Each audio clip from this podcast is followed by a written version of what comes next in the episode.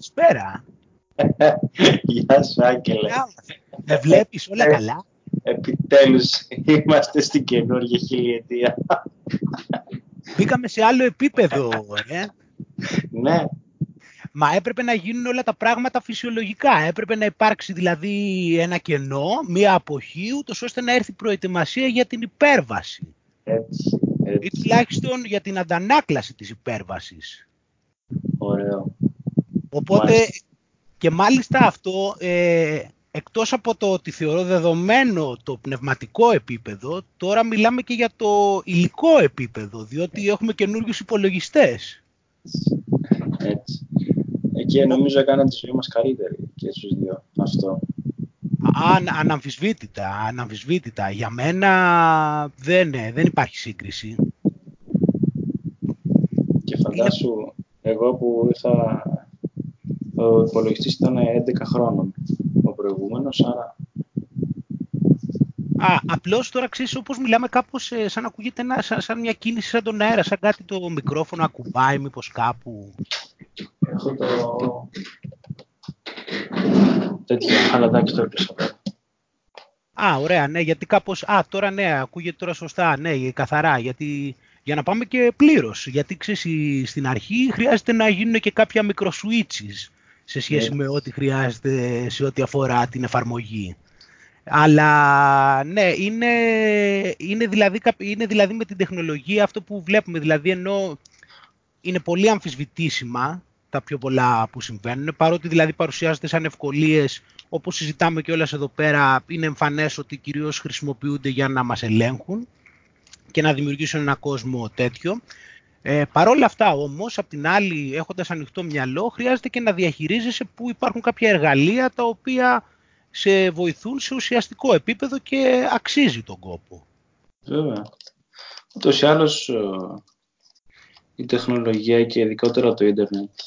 Το θέμα είναι ότι φέρνει πιο κοντά τους ανθρώπους. Το θέμα είναι το πώς θα το διαχειριστεί ο καθένας έτσι ώστε να γίνει για καλό σκοπό. Δηλαδή μπορεί να φέρεις πιο κοντά τους ανθρώπους και να είναι κακό για όλους. Μπορεί να φέρει πιο κοντά τους ανθρώπους και να είναι καλό για όλους. Ναι, το κάθε τι φυσικά είναι δικό από μαχαίρι. Απλώς ε, το, λέω, γεν- το λέω τώρα, ίσως το έχω και πιο πολύ στο μυαλό μου αυτές τις μέρες, απλώς ε, τα πράγματα στενεύουν ε, σε σχέση με την τεχνολογία. Δηλαδή τώρα αυτό είναι πολύ μεγάλη κουβέντα, απλώς σαν μερικά παραδείγματα θα εξηγήσουμε καταρχήν ε, το γεγονός ότι αυτή τη στιγμή το ίντερνετ όσο περνάει ο καιρός γίνεται όλο και πιο φασιστικό. Δηλαδή κάθε μέρα κλείνουν πάρα πολλά κανάλια. Απαγορεύονται, Αλήθεια. βέβαια, κλείνουν πάρα πολλά κανάλια κάθε μέρα. Απαγορεύονται δημοσιεύσεις κάθε μέρα. Υπάρχουν site τα οποία δεν σου επιτρέπουν ούτε καν να κάνεις share ένα link μέσω του Messenger. Δηλαδή εμένα το Facebook μου απαγορεύει κάποια άρθρα να τα στείλω σε κάποιο φίλο μου, στο Messenger. Έλα. Ναι. Δε- δε- υπάρχουν κανάλια πάρα πολλά τα οποία μπλοκάρουν, τα ρίχνουν διαρκώς. Τους ε, κατεβάζουν τα βίντεο, ρίχνουν τα κανάλια. Και όλα αυτά, ναι. Ε, και σου λέω εγώ τώρα που δεν έχω και κανάλι, και το κυριο... δηλαδή έχω κανάλι, απλώς δεν φτιάχνω βίντεο, κάνω Μμ. podcast δηλαδή, αλλά το κυριότερο είναι ότι εμένα δεν είναι το περιεχόμενό μου κάτι το οποίο συνήθως δεν είναι κάτι το οποίο έχει ε, πρόβλημα τέτοιο, εντάξει, επειδή γράφω αυτά τα συντήματα που συζητάμε και εμείς εδώ και τα λοιπά και δεν πολύ κάνω σχόλια τα οποία αυτή τη στιγμή η φασιστική προπαγάνδα δεν τα επιτρέπει. Δεν ξέρεις το μέλλον. Άμα ξεκινήσει κάτι, δεν ξέρεις το μέλλον πώς θα Το εξελιχθεί. ξέρουμε που θα πάει. Με αυτά συζητάμε συνέχεια, επειδή το ξέρουμε, το Mm. Λέω. Γιατί τώρα για να, για να το συγκεκριμενοποιήσω κιόλας, τώρα δεν μιλάμε ότι πέφτουν ό,τι κανάλια να είναι στην τύχη. Δεν πέφτουν κανάλια που λένε για ταξίδια. Πέφτουν κανάλια τα οποία κατηγορούν την παγκοσμιοποίηση. Είναι συγκεκριμένο. Πέφτουν κανάλια τα οποία αμφισβητούν το πολιτικό σύστημα, τα οποία εξηγούν για τις συνωμοσίες οι οποίες ε, συμβαίνουν ενάντια στους ανθρώπους, που αν και τα, πάρα πολλά από αυτά δεν τα θεωρώ συνωμοσίες. Δεν, δεν είναι καν συνο... Δηλαδή είναι συνωμοσίες, απλά ε, είναι τόσο εμφανή που είναι αστείο να το πεις συνωμοσία. αυτό είναι το θέμα. Ε, και όλο αυτό έχει να κάνει με όλο αυτό πάλι με, το, με την πολιτική ορθότητα. Με τη σχολή της Φραγκφούρτης. Δηλαδή υπάρχει όλο αυτό το πράγμα, δηλαδή όλα αυτά τα φιλετικά, όλα αυτά τα τα φιλοζωικά, όλα αυτά τα φιλογκαιικά, φιλοτρανσικά, όλα αυτά. Δηλαδή οτιδήποτε σχόλιο έχει να κάνει με τέτοια πράγματα που προέρχεται από λευκούς, ε, δημιουργεί πρόβλημα και κυνηγέται πάρα πάρα πάρα πολύ. Αλλά, εν πάση περιπτώσει, τώρα αυτό ε, δεν ε, είναι θέμα τώρα να το αναλύσω αυτή τη στιγμή, γιατί δεν ξεκινήσαμε κιόλας από αυτό. Να μου πεις, βέβαια, δεν ξέρουμε το κάθε τι που μας πάει. Ε, απλώς, Ειδικά ε, σε εμάς. Άστα να πάνε, ναι. Τώρα να, να ξανα, το ξανααισθάνομαι δηλαδή τώρα πάλι αυτή την αίσθηση. Οπότε αυτό είναι, το, είναι με την τεχνολογία μετά καταλαβαίνεις όλα αυτά τα συστήματα ελέγχου, οι πληροφορίες που έχουν για εμάς. Ε, τώρα μιλάμε για απίστευτη τεχνητή νοημοσύνη και τέτοια πράγματα. Εν πάση περιπτώσει, απλώς ε, αυτό που λέγαμε για την τεχνολογία, γιατί το τονίζουμε κιόλας για μια ακόμα φορά, γιατί η τεχνολογία είναι το, το, πώς το λένε, είναι το καθρεφτάκι που σου δίνουν. Πώς πήγανε δηλαδή... Ναι, ε, στους Ινδιάνους. Πώς πήγανε στους Ινδιάνους ε, τότε στην Αμερική και τους δίνανε καθρεφτάκι και αυτοί τους πουλούσαν τη γη τους γιατί τους εντυπωσιάζανε. Έτσι, και μας κάνουν, έτσι μας κάνουν και τώρα. Δηλαδή μας ε, παρουσιάζουν την τεχνολογία το οποίο το έχουν συνδέσει και καλά με την πρόοδο. Δηλαδή ότι η ανθρωπότητα προχωράει επειδή υποτίθεται ότι προχωράει τεχνολογία. Το έχεις καταλάβει αυτή τη λογική. Ναι, ναι. Η εξήγηση δηλαδή αυτή τη στιγμή το ότι προοδεύουμε οφείλει δηλαδή όταν σου λέει ξέρω εγώ οι άνθρωποι ήταν υποανάπτυκτοι αυτό έχει να κάνει με την τεχνολογία τώρα έτσι. Δεν έχει καθόλου να κάνει με το πώς συμπεριφερόντουσαν απαραίτητα αυτά. Πιο πολύ ναι. όταν λέμε ότι ο άλλος ήταν υποανάπτυκτος έχει να κάνει με το γεγονός ότι δεν είχε τόσο. Δηλαδή, οπότε αυτό είναι που γίνεται σου δίνω το καθρεφτάκι και σου λένε να ξέρεις η τεχνολογία αυτά, ο κόσμος πάει καλά, σου δείχνουν τις χώρες οι οποίες έχουν εφαρμόσει πιο πολύ τη νέα τάξη πραγμάτων και επειδή έχουν πιο καλή τεχνολογία, έτσι, σου λένε... Ε, ναι, και το χρησιμοποιούν και περίεργα, έτσι, πώς το λένε, συγκρίσεις, ας πούμε, να σου πει για κάποια χώρα που πηγαίνει καλά ή όχι. Ναι, ναι, ακριβώς ακριβώς αυτό. Δηλαδή ότι αυτή η χώρα σου λέει έχουν, έχουν αυτή τη τεχνολογία εκεί πέρα. Άρα πρέπει να, τους, να γίνουμε κι εμείς σαν κι αυτούς. Ότι αυτοί είναι πρότυπο λόγω του ότι έχουν μεγαλύτερη τεχνολογία. Ναι. ναι. Και το θέμα είναι κιόλας ότι μετά από καιρό, ξέρεις και μέσα σε όλα αυτά, φυσικά και έχουμε βοηθηθεί από πολλά πράγματα. Απλώς ξέρεις, από ένα σημείο και μετά, δηλαδή, έστω όσο έχουμε συνηθίσει. Δηλαδή τώρα σου λέω για το 5G. Το 5G είναι κάτι πολύ σημαντικό που θα πρέπει να το τονίζουμε συνέχεια. Είναι ένα σύστημα το οποίο είναι πάρα πάρα πάρα πολύ βλαβερό. Ακόμα και για την υγεία των ανθρώπων. Και αυτή τη στιγμή προωθείται και σε, προωθείται ότι είναι ξέρω εγώ, η απίστευτη τεχνολογία, ας πούμε. Θα δεις παντού αυτό λένε. Ότι είναι ξέρω εγώ, η απίστευτη τεχνολογία, είναι ταχύτατη. Εδώ τώρα έχεις την ταινία, ξέρω εγώ, και την, δηλαδή η σύνδεση αυτή τη στιγμή με την οπτική είναι να κατεβάσεις την ταινία σε κάτω, μπορεί και σε πέντε λεπτά και σε πιο λίγο.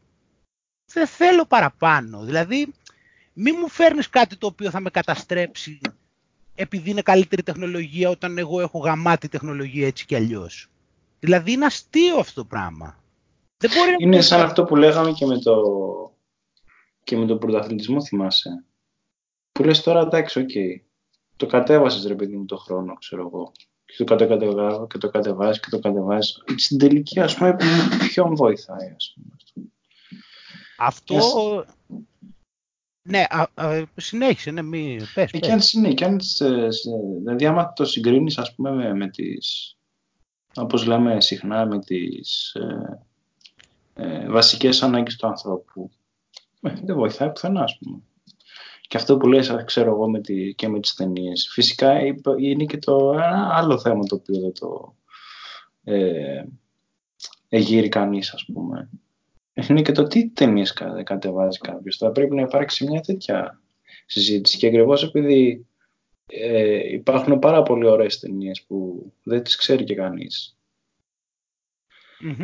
Ε, υπάρχει πολύ μεγάλη διαφορά να κάτσει κάποιος και να πει: Ξέρεις κάτι, θα κάτσω ρε παιδί μου και θα δω τι να σου πω.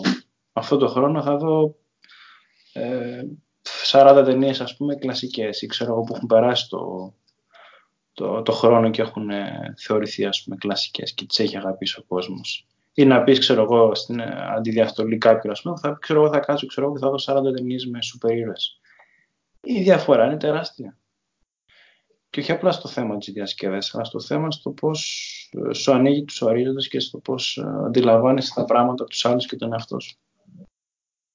Ε, θες να πεις ότι, έχει να, ότι παίζει πολύ σημαντικό ρόλο το τι, σαν να πούμε, υλικό καταναλώνεις κατά μία έννοια. Σίγουρα. Ε, με όλες τις έννοιες ότι ό,τι βάζεις μέσα σου από τροφή μέχρι διασκέδαση, ας πούμε, ψυχαγωγία, στο πούμε καλύτερα. Ε, είναι πολύ σημαντικό στο πώς σε αλλάζει σε, σε βάθος χρόνου. Αυτό είναι συμπτωματικά, μου κάνει εντύπωση κιόλας που το λες, γιατί είναι κάτι το οποίο με προβληματίζει αυτόν τον καιρό αρκετά. ναι, γιατί είναι, είναι κάτι το οποίο να σου πω, δηλαδή σκέφτομαι να το γράψω κιόλας. Δηλαδή, έχω συγκεντρώσει τόσο υλικό μέσα στο μυαλό μου που. Ε, με, και το λέω αυτό με την έννοια πόσο σύμπτωση, το, πόσο, τι σύμπτωση είναι αυτή αυτή τη στιγμή. Δηλαδή ήθελα να τονίσω ότι θεωρώ σημαντικό αυτή τη στιγμή να έχουμε ρε παιδί μου μία,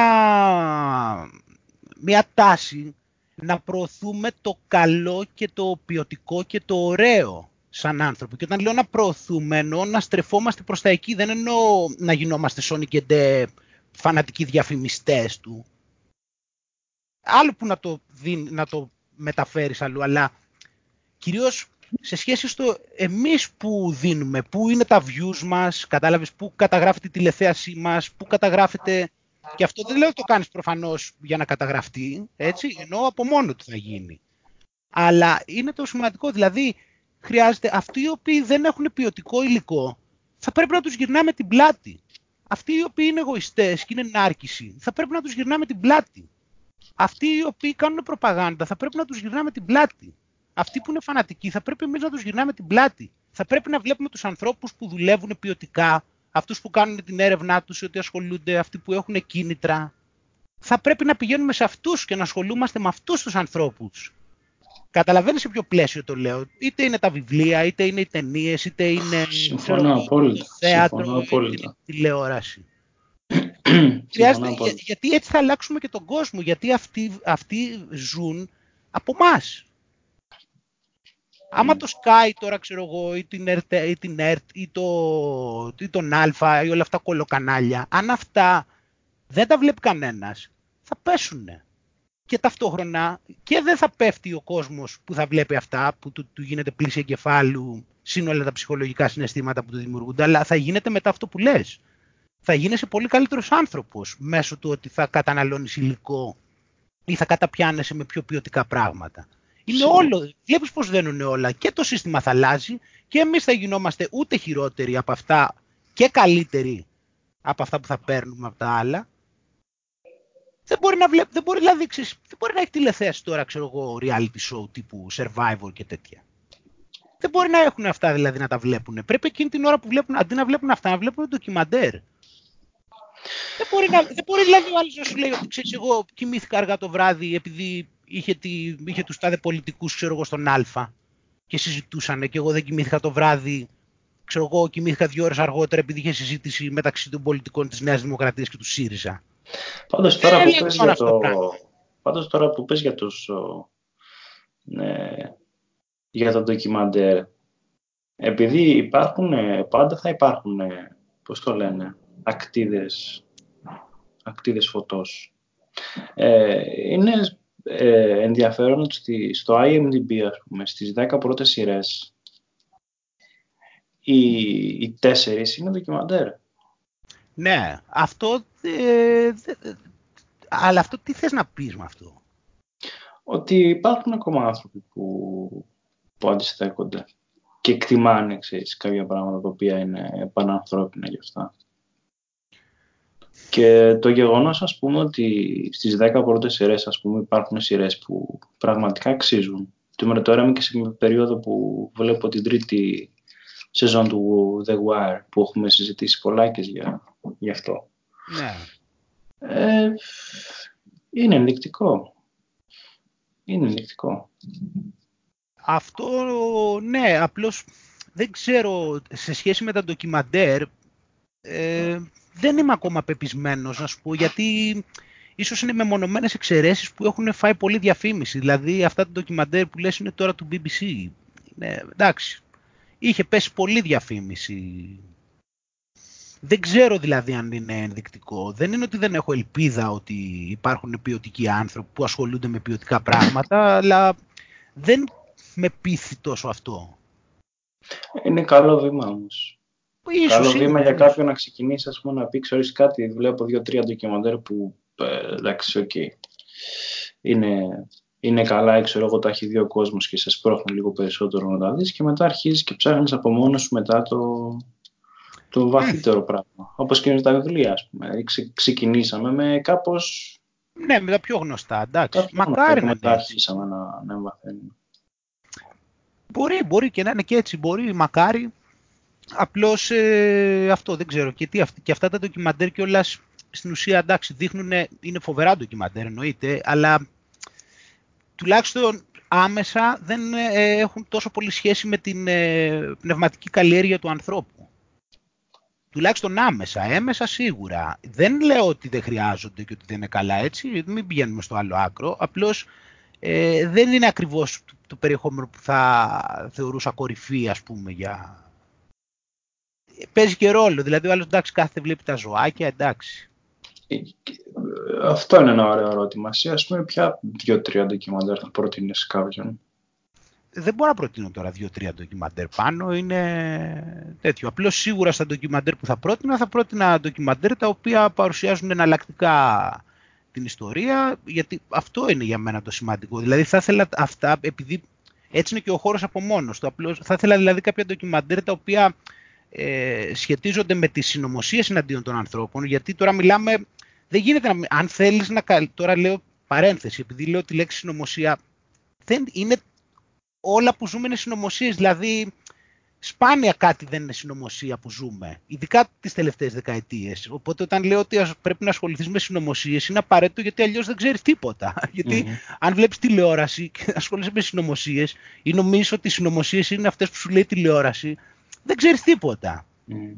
Οπότε αναφέρω ότι και είναι ένα πολύ σημαντικό πράγμα που πρέπει να ξέρεις γιατί αυτό επηρεάζει άμεσα τη ζωή σου και επηρεάζει πάρα πολύ και τον τρόπο που λειτουργεί η κοινωνία και εσύ που είσαι σαν άνθρωπος. Οπότε τα ντοκιμαντέρ θα πρέπει να, είναι, να, να συνδέονται όπως είναι και ο τρόπος που σκέφτομαι και εγώ, από τη μία με τις συνωμοσίες εναντίον της ανθρωπότητας, που φτάνουν πάρα πάρα πάρα πολύ βαθιά, απίστευτα βαθιά, δηλαδή δεν τελειώνει το πράγμα, και από την άλλη με αυτά με το πώς σχετίζεται με την πνευματική πορεία της ανθρωπότητας και του ατόμου από μόνο του.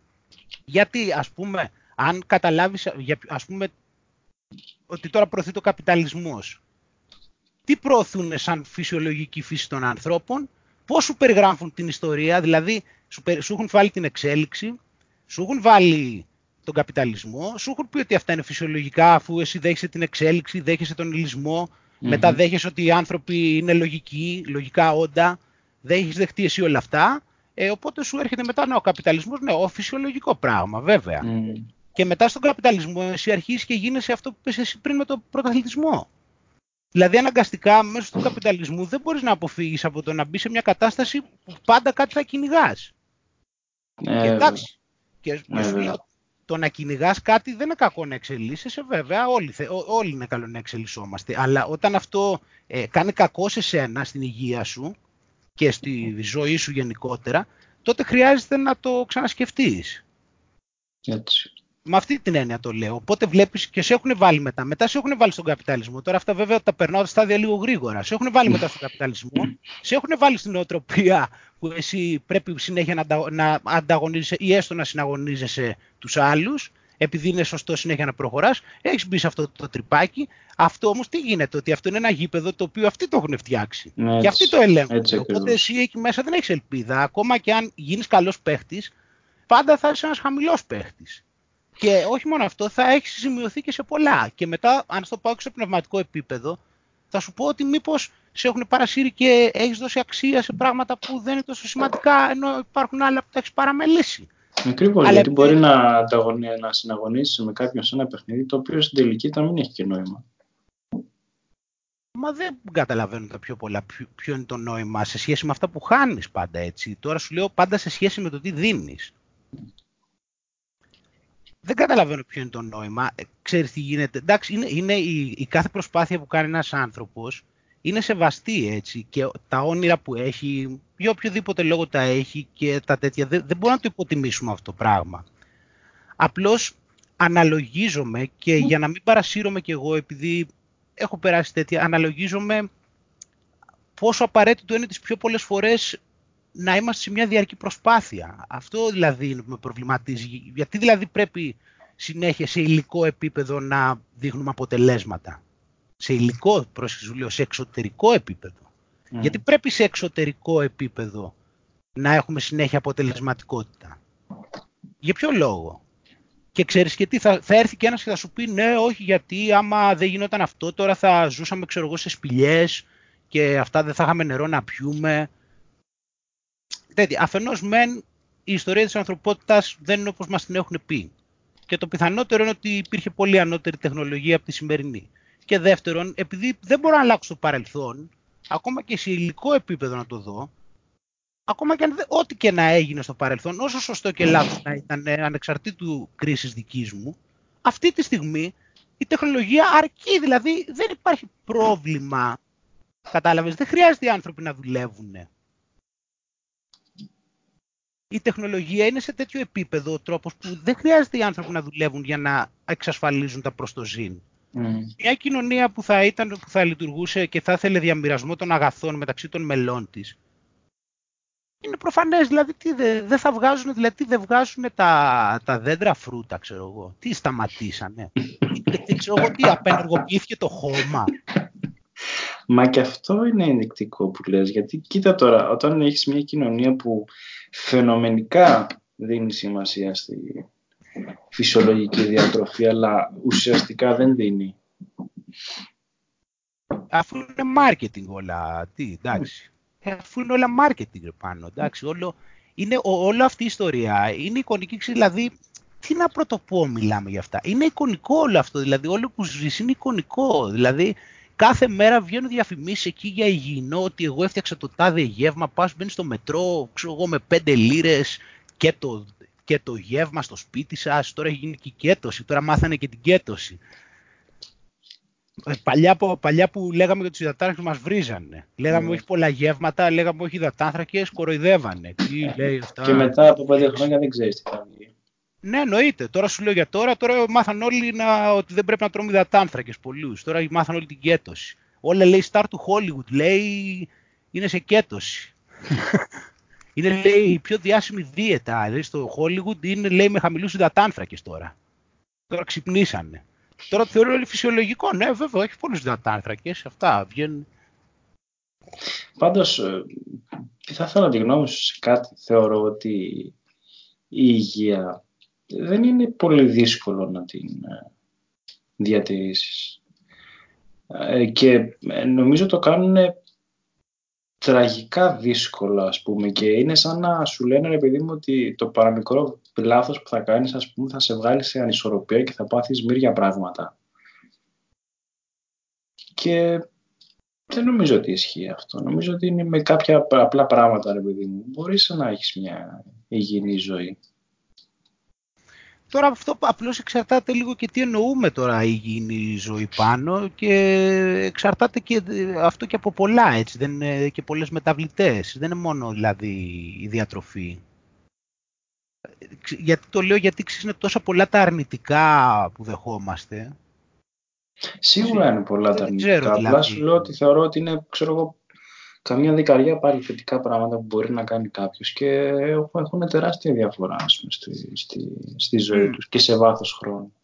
Αυτό Γιατί ναι. όταν βγαίνει, για να σου ολοκληρώσω τη, την σκέψη μου, όταν βγαίνει ο άλλος και σου λέει κάτι, ε, κάνε κέτωση ή οτιδήποτε, αυτό που περνάει από πίσω ποιο είναι το εξή, ποιο είναι; Ότι άμα δεν το κάνεις αυτό, τον ήπιες. Α, Εντάξει, αυτό είναι πάλι marketing. Εντάξει, το καταλαβαίνεις αυτό. Τώρα, εντάξει, όλα, μα, μα, όλα, μα όλα marketing είναι. Αυτή, όλη την ώρα αυτό που γίνεται όλη την ώρα είναι αυτό. Όλοι πουλάνε. Δεν, όλη την ώρα αυτό γίνεται. Όλη μέρα αυτό γίνεται. Αυτό που λες είναι φυσιολογικό, γιατί όταν πουλάς κάτι πρέπει να πεις ότι μόνο εγώ μπορώ να σε σώσω. Αυτό είναι. Ακριβώς. Ε, δεν πρέπει να πει το marketing. Ακριβώς. Ναι, για να, ούτως ώστε να το διαλέξεις αυτό έναντι των αλλωνών. Ακριβώς. όλη τη μέρα αυτό γίνεται. Ε, αλλά συμφωνώ με αυτό που λες. Δηλαδή σε, σε, βάθος, χρόνου, σε βάθος χρόνου δηλαδή διαπιστώνεις ότι αυτοί τα, παρουσιά, τα κάνουν πολύπλοκα ούτως ώστε να πάρεις την υπηρεσία τους ή το προϊόν. Κατάλαβες. Mm. Το παρουσιάζουν με τέτοιο τρόπο δηλαδή ότι εσύ δεν μπορείς να το κάνεις μόνος σου οπότε να στο δώσουμε εμείς. Είναι σαν ξέρω εγώ πώς να σου πω, όταν πηγαίνεις και παίρνεις σκόνες ας πούμε ε, με superfoods Μπορεί να έχει, ξέρω εγώ, τα 100 γραμμάρια maca powder, ξέρω εγώ, μπορεί να έχουν 5 λίρες. Τα 100 γραμμάρια σπιρουλίνα, ξέρω εγώ, μπορεί να έχουν 5 λίρες. Αλλά αν πας και πάρεις, ξέρω εγώ, τα 200 γραμμάρια maca powder και σπιρουλίνα, να σου πούνε, ξέρω εγώ, ε, 15 λίρες, 20. Ακριβώς. Δηλαδή αυτό που θα μπορούσες εσύ να τα πάρεις ξεχωριστά και να τα αναμίξεις, το χρεώνεσαι πέντε λίρες, ξέρω εγώ. Mm. Γίνεται αυτό.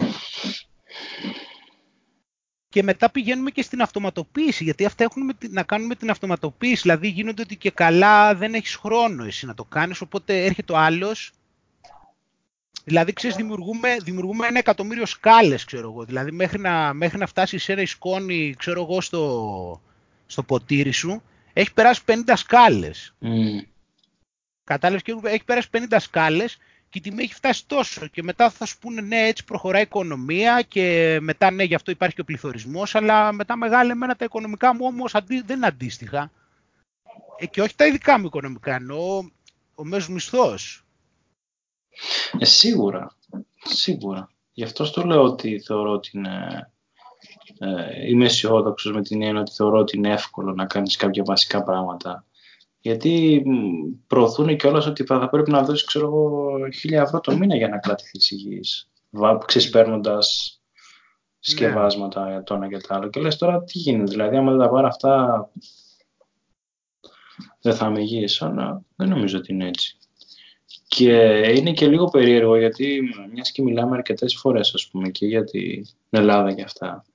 Ε, είναι τραγικό ας πούμε να μην ε, είμαστε αυτάρκοι σε κάποια πράγματα ε, και να μην γίνονται και ξέρω εγώ ουσιαστικές έρευνες σε κάποια πράγματα που βγάζει και η Ελλάδα. Για τον Κρόκο Κοζάνης ας πούμε, για τη Μαστίχα, για κάποια πράγματα. Έχουν γίνει κάποιες έρευνες, έχουν βγει κάποιοι άνθρωποι να πούνε κάποια πράγματα, αλλά θα έπρεπε να είναι Πολύ γενικότερο αυτό. Και ήταν ένα από τα πράγματα που ήθελα να σου αναφέρω και σήμερα. Γιατί και στο βιβλίο, σε ένα βιβλίο που σου είχα στείλει με τα, με τα ψάρια ε, και σε ένα άλλο που είχα ε, διαβάσει για τα ζώα, ε, έλεγε για, για ψάρια που, που ζουν μόνο στην Ελλάδα, ξέρεις, που είναι ιδιαίτερες ιδιαίτερα είδη, ρε παιδί μου. Επίσης το άλλο βιβλίο με τα ζώα έλεγε για ξέρεις, ζώα, ρε παιδί μου, που ζούσαν σε κάποιες περιοχές μόνο της Ελλάδας και κάποια έχουν εξαφανιστεί, κάποια συνεχίζουν. Αλλά φαντάζομαι τώρα πόσο πλούτος είναι να έχεις ζώα που έχουν περάσει τόσο καιρό σε ένα μέρος και να έχουν, ρε παιδί μου, ξέρεις, να είναι κατάλληλα για εκείνο το μέρος το συγκεκριμένο πόσο πιο εύκολο θα ήταν για σένα, ας πούμε, σαν Έλληνα παραγωγό, να μπορέσεις να συνεχίσεις να τα ε, παράγεις και πόσο πιο ωραίο θα ήταν και για τους καταναλωτές, ας πούμε, να πούμε, ξέρεις κάτι, με, χρησιμοποιούμε αυτά τα είδη, ξέρω. Ακόμα και αυτό δεν γίνεται, δηλαδή, και αρχίζουν και εξαφανίζονται, ας πούμε, οι είδη που θα υπήρχαν μόνο στην Ελλάδα. Ε, για μένα είναι τελείως τρελό, ας πούμε, αυτό. Αυτό είναι φοβερό. Αυτό είναι ένα θέμα πάνω τώρα. Η Ελλάδα έχει απίστευτα πράγματα. Από βότανα. Η Ελλάδα τώρα από φυσικό πλούτο. Είναι κάτι απίστευτο. Τώρα τι, τι, τι να πρωτοπούμε γι' αυτό. Αυτό είναι δηλαδή πάνω πραγματικά Γι' αυτό δεν είναι ένας λόγος που λέμε ότι η παγκοσμιοποίηση μας καταστρέφει. Ακριβώς. Έχουμε δηλαδή τόσα πολλά και η Ευρωπαϊκή Ένωση άμεσα με τις, ε, πώς με τις νομοθεσίες που ε, έχει επιβάλει. Συν το κυριότερο ε, το ότι γίνεται ένα διαρκές σαμποτάζ. Γιατί η οικονομία δεν μπορεί, δηλαδή και να θες να κάνεις κάτι δεν γίνεται. Ναι. Συν οι έρευνες που είπες ότι δεν βγαίνουν. με αυτό Μα, είναι ένα Θα έπρεπε με, με τόσο υλικό που έχει η Ελλάδα με τόσα ξέρεις, που χλωρίδα, πανίδα και οτιδήποτε. Θα έπρεπε να γίνονται συνέχεια έρευνες από παγκόσμια. Βέβαια. Ναι, ναι, έχω να έχουμε συνέχεια επιστήμονες εδώ. Πού Διαρκώς. Διαρκώς. Τι, το, τι έχουν βρει στο υπέδαφος, τι έχει βρεθεί στην Ελλάδα τώρα, σε όποιο επίπεδο και να το πάμε, στο διατροφικό, σε τι, στο ιστορικό, στο αρχαιολογικό; Δεν είναι κάτι, η Ελλάδα είναι κάτι απίστευτο, δηλαδή αυτό είναι που, ε, αυτό είναι, με αυτό είναι που στην τελική καταλήγει και εξοργίζει κάποιον πιστεύω περισσότερο από όλα. Δηλαδή δεν είναι δυνατόν να έχει καταντήσει έτσι η Ελλάδα. Δεν είναι δυνατόν τώρα να σου λέει δεν έχουν να φάνε. Δεν είναι δυνατόν η Ελλάδα τώρα. Σκεφτόμουν και το εξής εχθέ, που, που, πριν λέγαμε για τη διασκέδαση και αυτά, για την ψυχολογία. Μου είναι πολύ περίεργο το γεγονός, επειδή μου, ότι δεν έχουν. Είτε εμείς σαν Ελλάδα, ρε παιδί μου, είτε στο εξωτερικό, δεν έχουν γυριστεί ταινίες βασισμένες σε, σε τραγωδίες και, σε, και σε μύθους και σε τέτοια. Δεν θα έπρεπε. Είναι, είναι, δεν, δεν, απλώς όλα αυτά είναι πάνω δυστυχώς ε, υπάρχει σαμποτάζ εναντίον της Ελλάδας. Εντάξει, το έχουμε καταλάβει. Δεν, μπορούσαν να, δεν, μπορούν να, δεν μπορεί να κρυφτεί αυτή η λάμψη εντελώς, οπότε πολύ συχνά βλέπουμε λόγια θαυμασμού, αλλά είναι πολύ περιορισμένη σε σχέση με αυτή που της αξίζει. Και αυτό είναι γιατί υπάρχει ένα διαρκές σαμποτάζ στην Ελλάδα και σε γενικότερα σε οποιονδήποτε αρχαίο πολιτισμό υπάρχει. Εδώ μας έβγαλε τώρα, εδώ, δηλαδή από τις, και οι λίγες ταινίες που βγαίνουν, βγάζουν βλακίες. Τώρα άλλος έβγαλε για το Μέγα Αλέξανδρο, υποτίθεται ότι είναι σοβαρός σκηνοθέτης. Μας έβγαζε εκεί το θέμα ότι είναι αδερφή, ξέρω εγώ, ο Μέγας Αλέξανδρος. Mm. Είναι δηλαδή εμφανές το σαμποτάζ που γίνεται.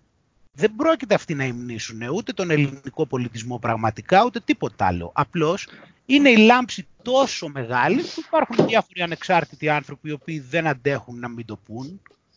Και από εκεί και πέρα το, το φαίνεται και αυτό και στον τρόπο που στις λέξεις που χρησιμοποιούν, που μιλάνε και φαίνεται και στην αρχιτεκτονική τους, φαίνεται στις επιστήμες που χρησιμοποιούν, φαίνεται στη φιλοσοφία που χρησιμοποιούν, φαίνεται παντού.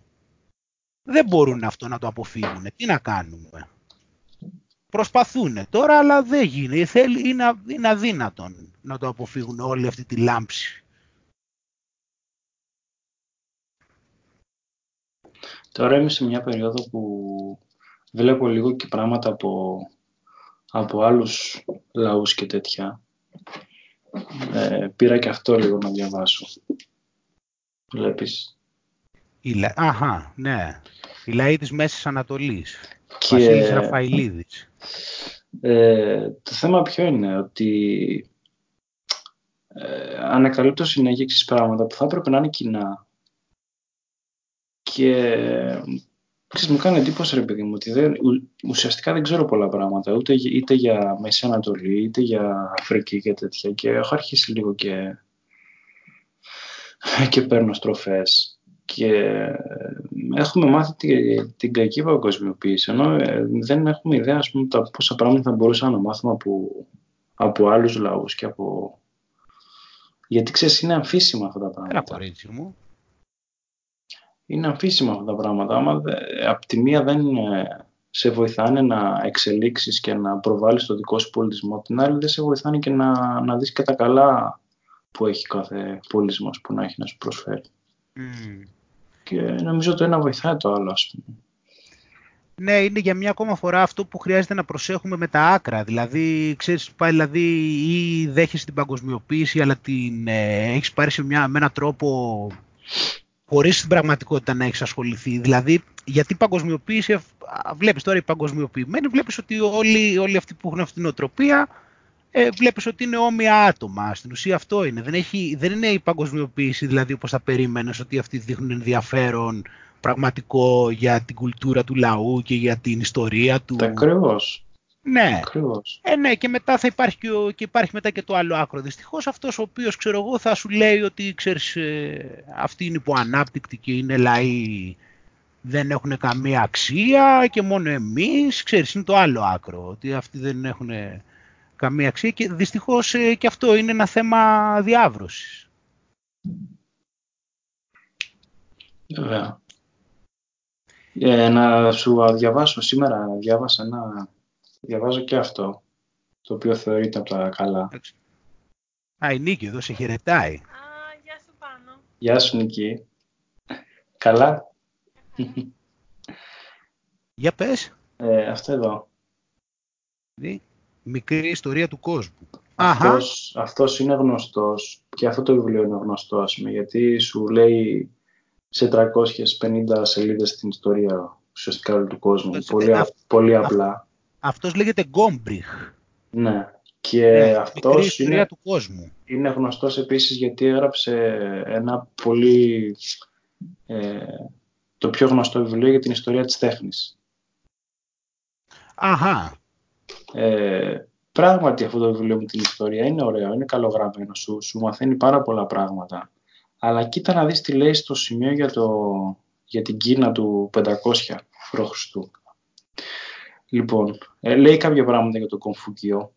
Το, τον εκτιμάει πάρα πολύ και λέει τον Αντάλλο, ρε παιδί μου, και αυτά. Και λέει, μην νομίζω όμως πως δεν υπήρχαν και άλλοι άνθρωποι, άνθρωποι σαν τον Βούδα που δεν τους απασχολούσε η συμβίωση και οι υποκλήσεις, αλλά τα μεγάλα μυστικά του σύμπαντος. Περίπου την ίδια εποχή με τον Κομφούκιο ζούσε και ένας άλλος σοφός στην Κίνα, ο Λάου Τσου. Λέγεται πως ήταν αξιωματικός, αλλά πως ο τρόπος ζωής στην αυλή τον είχε κουράσει. Έτσι εγκατέλειψε το πόστο του και περιπλανήθηκε στα βουνά στα σύνορα της Κίνας για να γίνει ερημίτη. Ένας απλός φύλακας των σύνορων τον παρακάλεσε, λένε, πριν εγκαταλείψει τα εγκόσμια, να καταγράψει τις σκέψεις του. Και ο Λάουτσου το έκανε. Τώρα, αν ο φύλακας μπόρεσε να βγάλει κάποιο νόημα, αυτό δεν το ξέρω, γιατί οι σκέψει του Λάουτσε ήταν πολύ ενηγματικές και δυσνόητες. και τελειώνει. Πώς, ε, Ναι, και λέει κάποια πράγματα, επειδή δεν ξέρω πιο μετά, και λέει στο τέλος.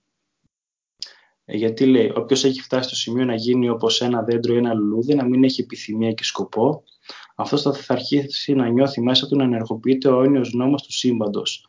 Το τάο που κινεί τα, τα, τα ουράνια και φέρνει την άνοιξη. Αυτή τη διδασκαλία θα το έχεις καταλάβει και μόνος σου, δύσκολο να την κατανοήσει και ακόμα πιο δύσκολο να την ακολουθείς. Ίσως στην ερημιά των μακρινών βουνών, αλλά ο Τζένα έφτασε στο σημείο με το να μην κάνει, το να μην κάνει, το να μην κάνει τίποτα, να νιώσει μέσα του ενεργεί αυτή τη δύναμη του Τάου. Σε γενικές γραμμές όμως, ίσως είναι καλό που δεν ήταν ο Λάοτσε, αλλά ο Κομφούκιο αυτός που έγινε τελικά ο μεγάλος δάσκαλο του λαού του. Μάλιστα. Αυτό έχει, χωράει, πολλά, χωράει πολλή ανάλυση ήταν γενικά ήταν η βασική ιδέα του ταοισμού αυτή βέβαια που περιέγραψε εκεί. Ε, το θέμα είναι ότι ε, εκφιάζει πάρα πολύ το κομβούκιο. Ένα βιβλίο το οποίο ξέρεις, δεν δίνεις και πολύ μεγάλη σημασία ρε παιδί μου και ε, τρως αμάστα όλα αυτά τα πράγματα που λέει. Και βλέπεις ας πούμε έμεσα πως ουσιαστικά σε, σε, σε, κατεβάζει πάρα πολύ, ας πούμε, κατεβάζει πάρα πολύ το, το ταοισμό και τέτοια. Και λες τώρα γιατί να ασχοληθώ, γιατί να κάνω και νομίζω ότι είναι εξής κάτι ανούσιο, ξέρω εγώ και αυτά. Mm, ναι. Και άμα γίνεται, έχει... άμα γίνεται αυτό, ας πούμε, το πράγμα σε, σε, σε κάτι τόσο απλό, mm. ε, εντάξει, φαντάζομαι τώρα πόσο δύσκολο είναι να ξεκινήσει ο άλλος να, να αρχίσει να, να, να μαθαίνει βαθιά πράγματα. Ναι, ναι, όταν βλέπεις δηλαδή και σε ένα τέτοιο βιβλίο ότι στο υποτιμάει δηλαδή το όλο αυτό. Γιατί στην ουσία, ναι, γιατί αυτός τώρα από ό,τι καταλαβαίνω αυτό που είπε, δηλαδή το ότι αυτό που περιέγραφε, ε, ότι αυτό που, λέει, αυτό που έλεγε εκεί το βιβλίο ήταν ότι ε, ότι είναι εύκολο να ακουστεί αλλά δύσκολο να κατανοηθεί, προφανώς εννοούσες για τον εαυτό του ότι δεν το έχει κατανοήσει. Μα ακριβώς. Και εκεί που λέει γιατί είναι δυσνόητο. Είναι δυνατό να είναι δυσνόητο το το Δηλαδή. Μπορώ να ε, καταλάβω. Κοίτα, δυσνόητο. Ναι, δυσνόητο είναι. άμα σκέφτεσαι ηλιστικά και άμα σκέφτεσαι με αυτόν τον τρόπο και για μένα κάποτε δυσνόητο ήταν πάνω. Φυσιολογικό το θεωρώ να το βρίσκει δυσνόητο ο άνθρωπος γιατί δεν έχει καταλάβει. Mm. Ή τουλάχιστον λέει ότι δεν έχει καταλάβει, γιατί δεν είμαι σίγουρος ότι δεν έχει καταλάβει. Εγώ δεν το πιστεύω ότι, εγώ δεν, δεν λέω ότι δεν έχει καταλάβει. Mm. Αλλά δυστυχώς ε, υπάρχει μια ατζέντα μακρό, μακρόχρονη. Γι' αυτό έχουμε οδηγηθεί σε αυτό το σημείο, γιατί, αυτή που γιατί αυτό το βιβλίο που λες είναι γνωστό βιβλίο. Mm. Ε, γι' αυτό είμαστε σε αυτή την... Αυτό είδες πάνω πώς όλα δένουν, γάμα τα μαζεύεις και με το χρόνο και τέτοια. Βλέπεις ότι η κοινωνία έχει διαμορφωθεί από τα μεγάλα της κεφάλια, από αυτούς που παρουσιάστηκαν σαν αυθεντίες. Αυτοί ήταν όλοι οι οποίοι ήταν μέσα στην ατζέντα. Είτε, είτε σκοπίμως, είτε όχι. Γιατί υπάρχουν πολλοί που δεν το καταλαβαίνουν ότι είναι μέσα στην ατζέντα. Απλώς ε, προφανώς δεν είναι ότι όλοι έχουν γνώση αυτού. Πολλοί είναι πορωμένοι. Δεν το κάνουν όλοι επειδή θέλουν να δείξουν δολιότητα. Βλέπεις και αυτός λοιπόν τώρα ότι δεν θέλει. Ε, ναι, και εκτιμά πάρα πολύ το γεγονός ότι προσπαθούμε από όλες τις πλευρές να μην είμαστε κολλημένοι σε κάτι. Ναι, και αυτό, αυτό με το Tao Te Ching βέβαια είναι και πάλι φυσιολογικό να συμβεί βάσει επειδή το λέει και το ίδιο το Tao Te Ching μέσα. Όταν σου λέει ε, δεν πιστεύεσαι τις αισθήσεις σου, ναι. Για όποιος δεν καταλαβαίνει το, το, το, το Tao Te Ching. Δεν μπορεί να το καταλάβει. Είδες πόσο μπροστά είναι όμως το Tao Te Ching. Δηλαδή, σε έχει ενημερώσει πιο πριν για ποιο λόγο δεν θα το καταλάβεις. Γιατί βλέπεις μόνο την ύλη. Έτσι. Έτσι. Στο έχει, δηλαδή σε έχει ενημερώσει ήδη, είναι πολύ ενδιαφέρον αυτό. Ε, και αυτό ξέρεις κολλάει και με όλο αυτό, με το... και όλη αυτή η κοινωνία δηλαδή εκεί έχει βασιστεί στον εντυπωσιασμό των αισθήσεων. Αυτό είναι που γίνεται τώρα. Όλοι οι άνθρωποι φυσικά πρέπει να ψαχτείς για να το καταλάβεις αυτό πώς γίνεται και να διαβάσεις και να καλλιεργηθείς, αλλά στην ουσία αυτό γίνεται. Δηλαδή, όταν δηλαδή για, για ποιο λόγο οι πιο πολλοί που είναι διάσημοι είναι ενάρκηση. Για, γιατί σε βάλανε στο τρυπάκι αυτό και εσύ τους ακολούθησες. Δηλαδή, γιατί αυτοί που είναι ενάρκηση είναι και εντυπωσιακοί γιατί έτσι λειτουργεί το μυαλό τους. Δηλαδή το μυαλό τους είναι καλλιεργημένο με τέτοιο τρόπο στο οποίο να δημιουργούν εντυπωσιασμό, όχι ουσία, όταν ο άλλος είναι ενάρκησος.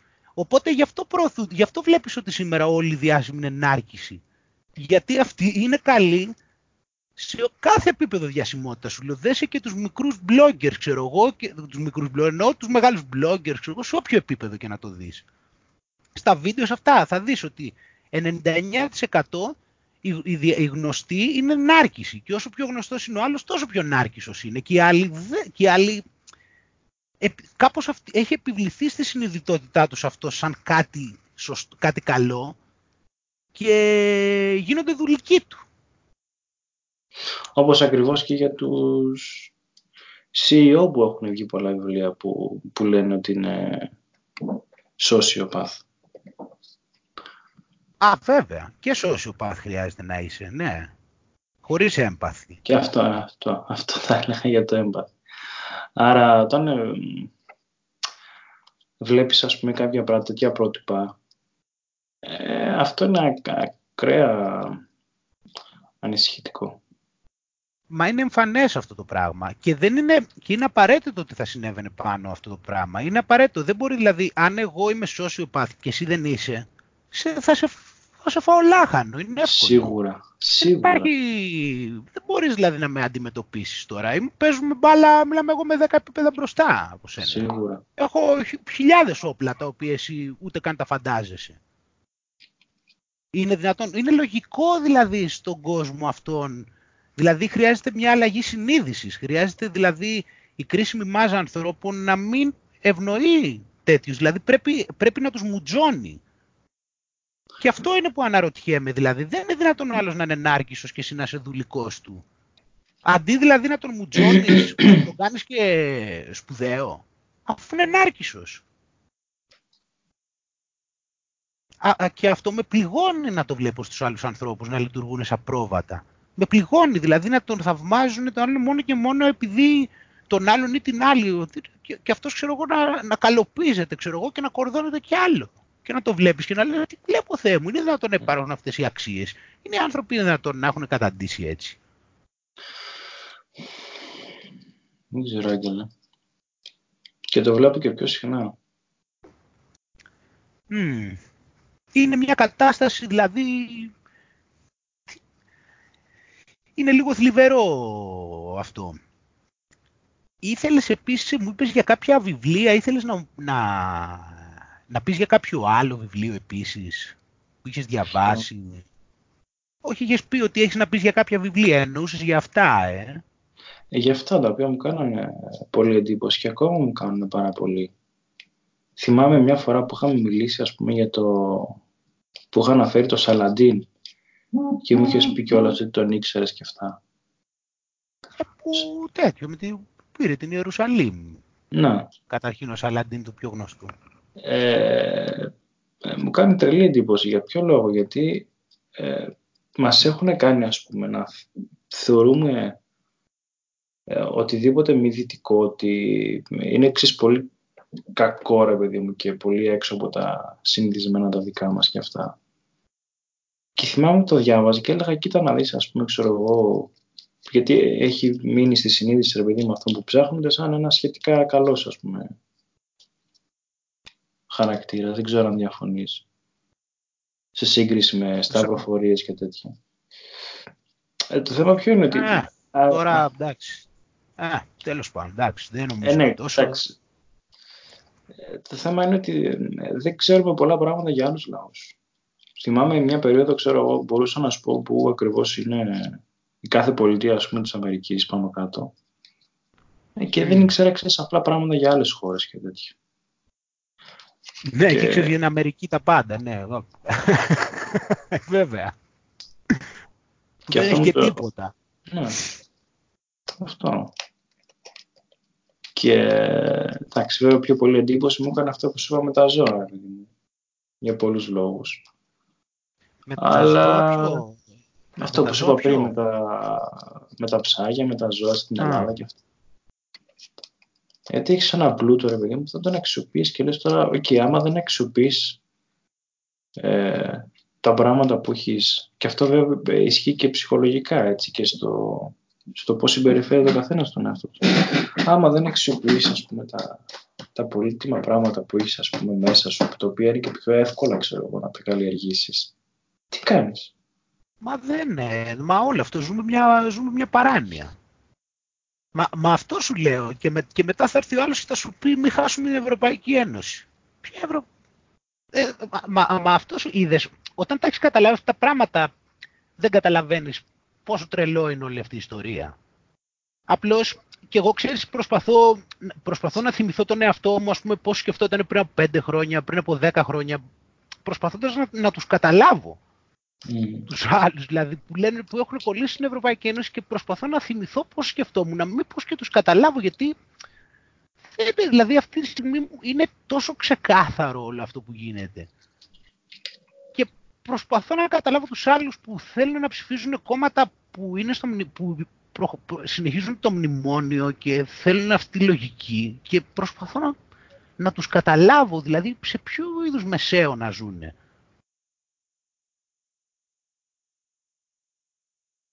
Και αυτό και ξέρεις και με αυτό που λες τώρα, ξέρεις, δηλαδή και στις εκλογές είδες ότι τα αποτελέσματα ήταν απογοητευτικά, δηλαδή είναι ένα, ένα δράμα για μια ακόμα φορά, δηλαδή ξέρεις, τι, δεν περι... είναι δηλαδή τόσο θλίψη. Την άποψή μου για την πολιτική άγγελα τη- την ξέρεις σε μια πρόταση. Οποιοςδήποτε δεν λέει ότι ε, μπορείς σε κάποια χώρα να, θα, θα πρέπει σε μια χώρα να ασχοληθείς με, τα, με τις βασικές ανάγκες του, του κόσμου, το να έχουν άλλοι, όλοι να έχουν να φάνε, να έχουν να πιούν, να, έχουν, να έχεις να αναπτύξεις τα, τα, κα- τα καλά που έχεις μέσα στη χώρα σου. Ε, δεν έχει νόημα να συζητήσω καν, ας πούμε. Κατάλαβες τι θέλω να σου πω. Και, τα, και, και δεν ε, ε, μιλάει και με τον κόσμο πλέον για αυτά τα θέματα. Γιατί το θεωρώ, ας πούμε, αυτονόητο. Και όταν ο άλλος δεν το θεωρεί αυτονόητο αυτό, τι να συζητήσεις; Πραγματικά, ναι. Είναι δυνατό, δηλαδή εννοείς ότι δεν είναι δυνατόν να υπάρχει κάποιος ο οποίος δεν μπορεί να καλύψει αυτά τα πράγματα. Άμα θεωρείς ότι δεν, δεν μπορούν να καλυφθούν αυτά τα πράγματα, τι νόημα έχει να, να συζητήσεις με τον άλλο να σου πει ότι του κατέβει στο κεφάλι. Είναι σαφές ότι μπορούν να καλυφθούν αυτά τα πράγματα. Ναι, από τη στιγμή που δεν... μπο- Ναι, όχι, είναι, είναι, είναι αυτό, ναι, συμφωνώ απόλυτα έτσι όπως το θέτεις. Δηλαδή, δηλαδή καταλαβαίνεις ότι ο άλλος σε κοροϊδεύει εκείνη την ώρα, άμα δεν μπορεί να σου, εξασφαλίσει, σου λέει ότι δεν μπορεί να σου εξασφαλίσω αυτά. Πρόκειται, Ή με, δηλαδή, ή με κοροϊδεύει, δεν έχει κάνει απλές συνδέσεις, ένα για να κάνουν δύο. Οπότε δεν έχει νόημα από μόνος να το, να το συζητήσει. Να είναι, δεις. κα- είναι προβληματικός, είναι καθυστερημένος εννοείς. Ναι. Ναι, εντάξει. Α, Και μόνο, αυτό, ε, δηλαδή αυτό φτάνει, έτσι όπως το θέτεις, δηλαδή και μόνο, είναι πολύ απλό, μόνο αυτό φτάνει. Δεν χρειάζεται δηλαδή να πούμε ούτε για μνημόνια, ούτε για, για ξένους, ούτε τίποτα. Άμα ο άλλος δηλαδή τώρα δεν είναι ικανός να σου εξασφαλίσει την τροφή και τη στέγη, Μα ξέρεις τι το έχουμε πει και κάποια φορά και στο παρελθόν αυτό το πράγμα. Ε, αυτή τη στιγμή ξέρεις, έχουμε οι κοινωνίες στην ουσία δημιουργήθηκαν και το πολίτευμα, έτσι όλα αυτά που τα λένε δημοκρατίες και τα συντάγματα και οι νόμοι. Τι κάνουν αυτά στην ουσία δεν παραχωρούμε, παραχωρούμε πάρα πολλές ελευθερίες μας. Ακόμα και στην πιο πρωτόλια μορφή ενός κράτους, οι άνθρωποι μοιραία, επειδή συμμετέχουν σε αυτή την κοινωνική ομάδα, παραχωρούν κάποιες ελευθερίες τους. Δηλαδή, πάγονται σε κάποιους νόμους, ε, πληρώνουν κάποιους φόρους, έτσι. Ναι. Συμμετέχουμε, δηλαδή εμείς έχουμε, οργαν... έχουμε φτιάξει μια κοινωνία, τη λέμε κοινωνία ας πούμε, η οποία έχει κάποιους θεσμούς, έχει κάποιους κανόνες ε, και μέσα σε αυτά εμείς έχουμε κάποιες ε, υποχρεώσεις. Δηλαδή υπάρχουν κάποιοι φόροι που πρέπει να πληρώνουμε ας πούμε, έτσι σε γενικότερο πλαίσιο ή πρέπει, έχουμε κάποιες υποχρεώσεις εκεί μέσα, πρέπει να κάνουμε κάποια πράγματα και αυτά. Οπότε εμείς έχουμε παραδώσει. Επίσης πολλά πράγματα ανήκουν στο κράτος, δηλαδή το κράτος έχει εξουσία, μπορεί να μας πάει φυλακή mm-hmm. κτλ. Εντάξει, εμείς λοιπόν δεχτήκαμε να παραχωρήσουμε αυτές τις ελευθερίες μας. Ξέρεις, δεν το έχουν καταλάβει αυτό οι άνθρωποι. Γιατί στη ζούγκλα δεν υπήρχαν αυτά. Στις κοινωνίες σου λέω τώρα. Εμείς λοιπόν επειδή ήμασταν στη ζούγκλα, ε, ξέρεις, είπαμε θα παραχωρήσουμε εμείς παιδιά σε αυτές τις, ελευθερίες, αυτές τις ελευθερίες μας, αλλά εσείς που θα κυβερνάτε και θα έχετε τον έλεγχο αυτού του συστήματος, θα έχετε την υποχρέωση να κάνετε τη ζωή μας καλύτερη από ό,τι ήταν στη ζούγκλα. Γι' αυτό εμείς παραχωρούμε τις ελευθερίες μας. Δηλαδή είναι το αντάλλαγμα. Εμείς σας δίνουμε τις ελευθερίες μας. Υπάρχουν οι νόμοι, έχουμε κάποια πράγματα, κάποιες υποχρεώσεις, μπορείτε να μας κάνετε κάποια πράγματα και εμείς το δεχόμαστε. Δηλαδή αν κλέψουμε δεχόμαστε να πάμε στο δικαστήριο, το έχουμε συμφωνήσει. Έτσι, ενώ αν ήταν στη ζούγκλα, αν κλέβαμε δεν πηγαίναμε στο δικαστήριο. Οπότε λοιπόν έχουμε αποφασίσει ότι υπάρχουν κάποιες ελευθερίες τις οποίες τις παραχωρούμε και το αντάλλαγμα είναι ότι αυτοί οφείλουν να μας εξασφαλίζουν ασφάλεια, να μας εξασφαλίζουν φαγητό με τρόπο, που, με τρόπο τέτοιο. Αν δεν μπορούν να μας εξασφαλίσουν πράγματα καλύτερα, δεν θέλουμε να υπάρχει κοινωνία καθόλου τότε. Γιατί ούτε θέλουμε, δεν θέλουμε να έχουμε μόνο υποχρεώσεις και να μην κερδίζουμε τίποτα. Αν δεν θέλουμε κοινωνία καθόλου τέτοια κοινωνία να υπάρχει. Για μένα να τη διαλύσουμε. Ακριβώς. Γιατί εγώ προσωπικά δεν μου αρέσει να, παράγω, να είμαι κάπου στο οποίο μόνο έχω υποχρεώσεις. Και να δουλεύεις και τόσες ώρες, μην το ξεχνάμε αυτό. Να δουλεύεις τόσες ώρες που δεν υπάρχει αυτό που θέλει στη φύση να πηγαίνει όλος και να δουλεύει το πρωί μέχρι το βράδυ για να φάει. Ξέρεις, αυτό, πάνω μπορεί να το, αυτό είναι να το κάνουμε ολόκληρη εκπομπή, γιατί αυτό είναι ένα άλλο τεράστιο θέμα. Και έχω μάθει κάποια πράγματα, ειδικά τελευταίους μήνες, τα οποία με έχουν δηλαδή συγκλονίσει έχω καταλάβει ότι ποτέ στην ιστορία της ανθρωπότητας, δεν ξέρω τώρα τι γινόταν ξέρω εγώ, στο Auschwitz συγκεκριμένα, σε μεμονωμένες περιπτώσεις, έτσι, στο Auschwitz ή τι γινόταν ξέρω εγώ, στα Gulag και τα λοιπά, αλλά σε γενικές γραμμές, σε κανονικές συνθήκες της ανθρωπότητας, ποτέ δεν δούλευαν τόσο όσο σήμερα και ποτέ δεν ήταν τόσο αυστηρά όσο σήμερα. Και όλα αυτά που λένε είναι ψέματα. Ποτέ στην ιστορία δεν σου λέω τώρα μεμονωμένα σε συγκεκριμένες περιπτώσεις. Δεν ξέρω τώρα τι κάνανε οι δούλοι στην Αίγυπτο. Σου λέω σε γενικές γραμμές. Καλά, εννοείται. Εννοείται ότι θα έχει νόημα να κάνουμε κάτι τέτοιο. Εγώ το, το έχω. Ε, το λέω τώρα σε γενικές γραμμές. Ποτέ οι άνθρωποι δεν δούλευαν τόσες ώρες και ξέρεις πόσο απλό είναι να το καταλάβεις αυτό. Δεν είναι μακριά μας. Πριν από 40 χρόνια, πολλοί, πολλοί γονείς μας ζούσαν σε χωριά. Εντάξει. Mm την πέφτανε για ύπνο το μεσημέρι δύο-τρει ώρες ή όχι; Δουλεύανε με τόσο πολύ στρες. Μόνο αυτό να σκεφτείς. Πηγαίνανε εκεί πέρα, δουλεύανε κάποιες ώρες το πρωί, ράζανε το μεσημέρι και ξαναδουλεύανε κάπου το απόγευμα. Ξέρεις σε κανέναν ναι, που να την πέφτει το μεσημέρι δύο-τρεις ώρες για ύπνο; το τραγικό ξέρεις ποιο είναι. Ε, ε, ε, μου κάνει πάρα πολύ εντύπωση. Ότι τουλάχιστον παλιότερα, ρε παιδί μου, που ξέρω εγώ 1800 που ε, σε κάποιες περιοχές ας πούμε δούλευαν πραγματικά ξέρω εγώ από ότι μόλις σηκώνονταν ο ήλιος μέχρι να ξέρεις έρθει πάλι το, το βράδυ. Ε, αναγκαζόσουν να το κάνεις. Ξέρεις, δεν είχες αναλεκτικές ρε παιδί μου. Τώρα βλέπεις ανθρώπους να το κάνουν οικειοθελώς αυτό. Και αυτό που αναγκαζόσουν να... Πες, πες, θα σου πω. Δηλαδή το να βλέπει, βγαίνει ο και να σου, σου αναφέρει ας πούμε σαν προτέρημά του το γεγονός ότι δουλεύει από το πρωί μέχρι το βράδυ. Ε, άλλο ε, Δηλαδή... Άλλα, άλλα τραπακιά από εκεί. Κατάλαβες τι εννοώ. Ναι, απλώς λίγο με το προηγούμενο, λίγο να το κλείσουμε το προηγούμενο, απλώς ναι. Ξέρεις, δεν είπαμε επίσης ότι αυτοί που δουλεύουν στα χωράφια δεν δουλεύουν όλο το χρόνο επίσης. Ναι. Δεν είναι όλο το χρόνο. Εκτός από το ότι σταματάνε το μεσημέρι. Εκεί που λες τώρα από το πρωί μέχρι το βράδυ δεν ξέρω πού αναφέρεσαι και για ποιο λόγο χρειαζόταν αυτό να γίνει. Εκτός αν ήταν υπό κάποιο συγκεκριμένο καθεστώς. Γιατί αλλιώς για ποιο λόγο να δουλεύουν από το πρωί μέχρι το βράδυ. Εκτός αν υπήρχε συγκεκριμένη περίοδος. Δηλαδή, του στυλ, ξέρω εγώ, τον Οκτώβριο μαζεύουμε τις ελιές. Οπότε, επειδή είναι περίοδος που είναι οι ελιές, δουλεύουμε από το πρωί μέχρι το βράδυ. Εκτός αν εννοείς αυτό. Αλλά σε μόνιμη βάση από το πρωί μέχρι το βράδυ, αν δεν συντρέχει λόγος να είσαι σκλάβος, ας πούμε, και τέτοια, και, και ούτε, αμφιβάλλω για τους σκλάβους πόσο δουλεύανε, ε, δεν νομίζω ότι πάρει συντρέχει κάπου λόγος να γίνει αυτό σε μόνιμη βάση 365 μέρες να δουλεύει από το πρωί μέχρι το βράδυ. Mm. Οπότε λοιπόν, με αυτό τώρα που είπες πάλι, ναι, αυτό που λες τώρα πάλι δεν το καταλαβαίνω ούτε κι εγώ. Ναι, δηλαδή, ε, δηλαδή, το, το, το, δηλαδή να το θεωρείς επίτευγμα. Ότι δούλευες από το πρωί μέχρι το βράδυ.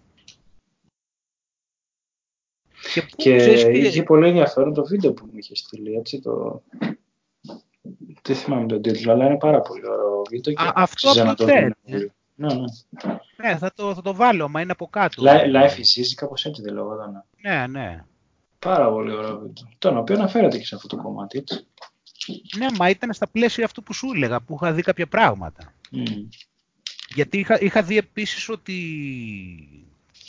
ε, στο, στην, στο Μεσαίωνα, ας πούμε, είναι, ε, είναι καταγεγραμμένα αυτά. Τώρα δεν θυμάμαι και το όνομα του φιλοσόφου το βιβλίο, τώρα αυτή τη στιγμή πρέπει λίγο να το κοιτάξω. Mm. Αυτά είναι καταγεγραμμένα στο Μεσαίωνα, ε, πώς το λένε, έχω διαβάσει, ε, τους περιέγραφε ο άνθρωπος ότι ε, δεν ήταν ούτε τόσο αυστηρά, δηλαδή δε, το αφεντικά δεν μιλούσαν, δεν ναι, προσέβαλαν, αυτό ήταν το, το, και το κυριότερο ένα μεγάλο πρόβλημα που υπάρχει σήμερα, δεν ήταν... Ε, δεν έχανες τόσο πολύ το, πώς το λένε, δεν ήταν τόσο πολύ προσβλητικό το περιβάλλον για σένα. Mm. Δεν, δεν υποτιμούσε τόσο πολύ την προσωπικότητά σου.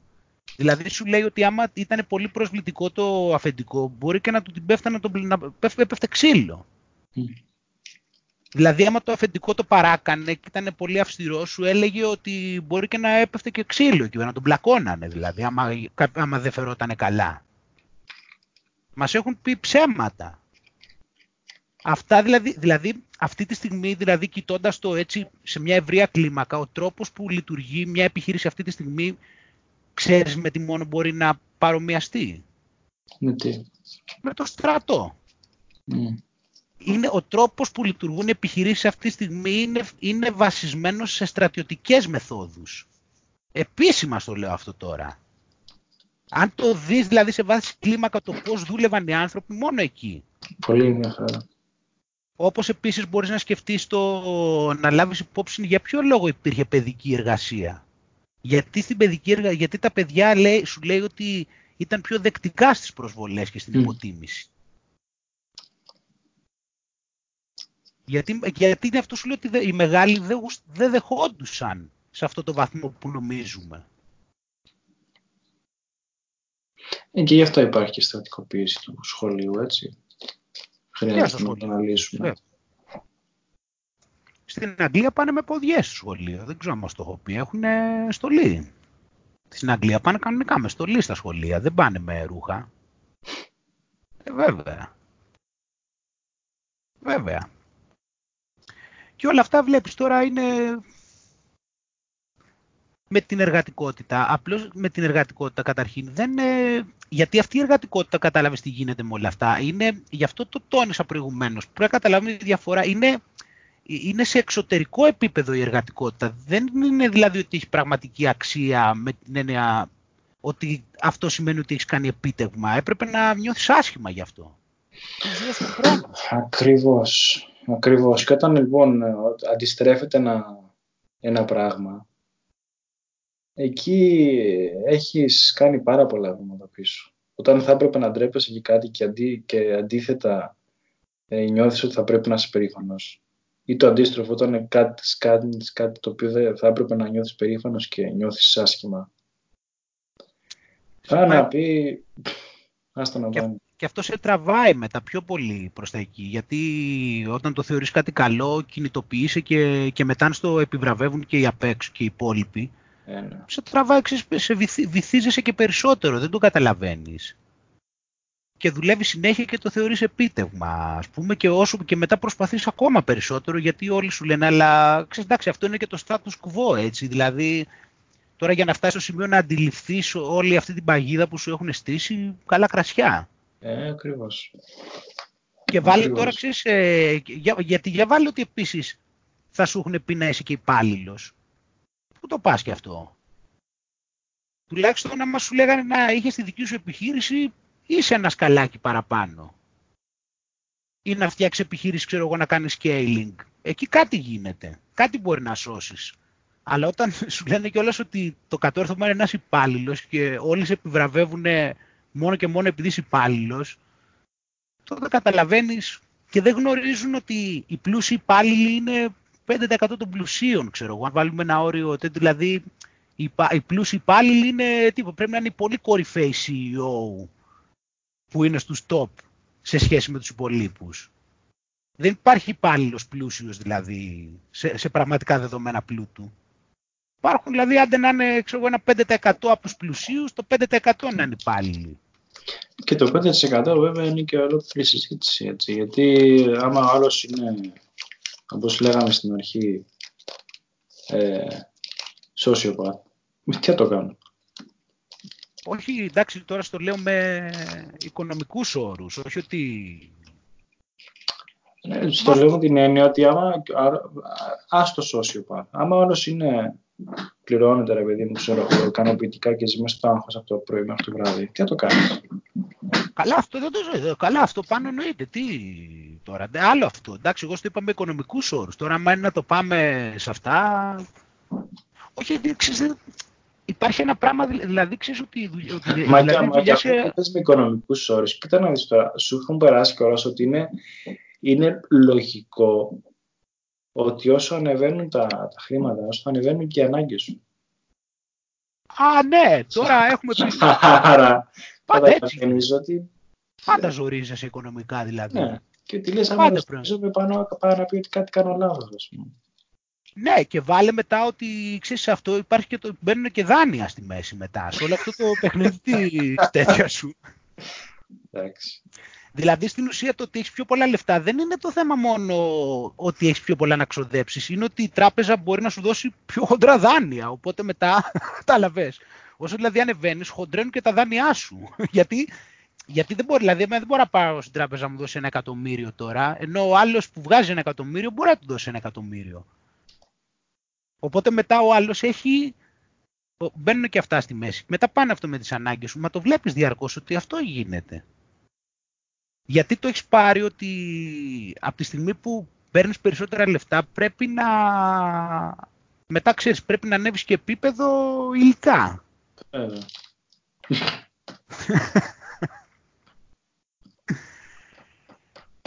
Εγώ πάνω... Δεν θυμάμαι σε σένα το είπα. Σε ποιον το είχα πει; Πού ήμουν εκεί στο Λάος τώρα. Α, σε ποιον, δεν θυμάμαι αν το έλεγα σε σένα. Σε ποιον το έλεγα αργά μου το. Ε, είχα αναρωτηθεί, σε άλλον το έλεγα. Και είχα αναρωτηθεί λιγάκι, ξέρεις, σκέψου λιγάκι τώρα τι θέλει ένας πλούσιος. Εγώ ήμουνα τώρα, πέρασα από ένα σπίτι από το Λάος με το μηχανάκι, όπως ανέβαινα να πάω προς κάτι καταράχτες, όχι στην Ταϊλάνδη ήταν αυτό, στο mm και πέρασα από ένα ερημικό μέρος, εγώ, και ήταν εκεί ένα σπιτάκι, το οποίο είχε απ' έξω μια μικρή λιμνούλα, ξέρω εγώ, στη μέση του πουθενά, μέσα στο πράσινο, γύρω-γύρω είχε και τα σκυλιά και αυτά. Και το πέρασα, ξέρεις, αυτό εκεί το σπιτάκι. Κάθισα και, ξέρεις, και ανέβαινα μετά το βουνό εκεί και προχωρούσα και κάθισα και έλεγα, εδώ στην κοινωνία τη δική μας, ξέρω εγώ, άμα το σκεφτείς λίγο, δηλαδή κάποιος ο οποίος έχει προχωρήσει, ρε παιδί μου, και επειδή έχει προχωρήσει έχει και λεφτά πώς θέλει να είναι το σπίτι του, δηλαδή τι, τι κάνει, τι σπίτι διαλέγει ξέρω εγώ για να μείνει. Θα σου πω κάποιους παράγοντες. Διαλέγει πρώτον από ό,τι έχουμε δει, έτσι, από την εμπειρία μας σου λέω. Διαλέγει ένα σπίτι απομονωμένο. Δηλαδή να έχει απόσταση από τους άλλους ανθρώπους, να έχει ησυχία. Διαλέγει να έχει ωραία θέα. Αυτό σου λέω ανέβαινε στο βουνό, μια θέα εντάξει. και, όσο, και όσο πιο καλή θέα, τόσο πιο ακριβό, έτσι εννοείται. Ναι. Α, όχι, εγώ σου λέω τώρα ποιο είναι το. Ε, ναι, εννοείται. Και σου λέω τώρα ποιο είναι το κριτήριο έτσι, για να διαλέξεις. Δηλαδή, διαλέγει, δηλαδή αυτός έχει προσπαθήσει, έχει καμηθεί στη ζωή του, ας πούμε. Έτσι, για να μπορέσει να φτάσει σε αυτό το σημείο. 30 χρόνια δουλειάς. 30 χρόνια δουλειάς, αλλά επιτυχημένης δουλειάς, όχι τώρα απλά δουλειάς υπαλλήλου. Λέμε τώρα αφρόκρεμα. Mm. Έτσι, δηλαδή για την αφρόκρεμα σου μιλάω. Δεν σου μιλάω για τον κόσμο από κάτω εμάς. Έτσι, έχει πάει, θέλει θέα, έτσι, θέλει να έχει θέα. Θέλει, θέλει να έχει πράσινο. Καλά, άστο πράσινο. Θέλει να έχει... θέλει... Και ζούμε θέλει... στη γη, έτσι. Λες και δεν υπάρχει πράσινο. Ε, για να το έχεις όμως, ναι, θέλει, ξέρω εγώ, αυτός θέλει να έχει, ε, πώς το λένε, θέλει να έχει ε, organic food. Καταλαβαίνεις εκεί, εντάξει, τι άλλο θα έτρωγε εκεί. Θέλει, έχει, θέλει να έχει πισίνα, θέλει να είναι κοντά στο νερό. Αυτό το σπίτι είχε μια λιμνούλα απ' έξω και το ποτάμι 300 μέτρα πιο κάτω. Όχι 300 γιατί ήταν λίγο πιο ψηλά από το βουνό, κάτω από χιλιόμετρο. Mm. Το ποτάμι. Θέλει να είναι κοντά στο νερό. Θέλει... Έχει κατοικίδια συνήθως, δεν, έχεις, δεν έχουν οι πλούσιοι έτσι σκυλιά. Ε; Εμένα μου με κυνήγησαν τρία σκυλιά όταν πέρασα. Έχει και σκυλιά. Θέλει... Τι άλλο, τι άλλο θέλει πάνω, θέλει κάτι άλλο. Ε; Κάτι άλλο που θέλει, γιατί εγώ όλα αυτά τα είδα εκεί σε αυτό το σπίτι. κάτι, Κάτι άλλο, τι άλλο θέλει; Το νοσοκομείο του Τσεαγκριά είναι μια χαρά, γιατί πήγα κι εγώ. Ξέρετε το νοσοκομείο αν μιλάμε για φαρμακευτική περίθαλψη. Τι, τι άλλο θέλει; Άλλο, άλλο κάτι εκεί; Ακριβώς. Τι, τι άλλο θες; Και δύο-τρία άτομα να συνεννηθείς. Τι άλλο θες; Ναι, δεν ήταν, δεν ήταν σε μοναστήρι. Υπήρχε, υπήρχαν και άλλα σπίτια πιο, αλλού, πιο κάτω. Τι, κάτι άλλο, άλλο κάτι, έχω ξεχάσει κάτι που θέλει ο πλούσιος.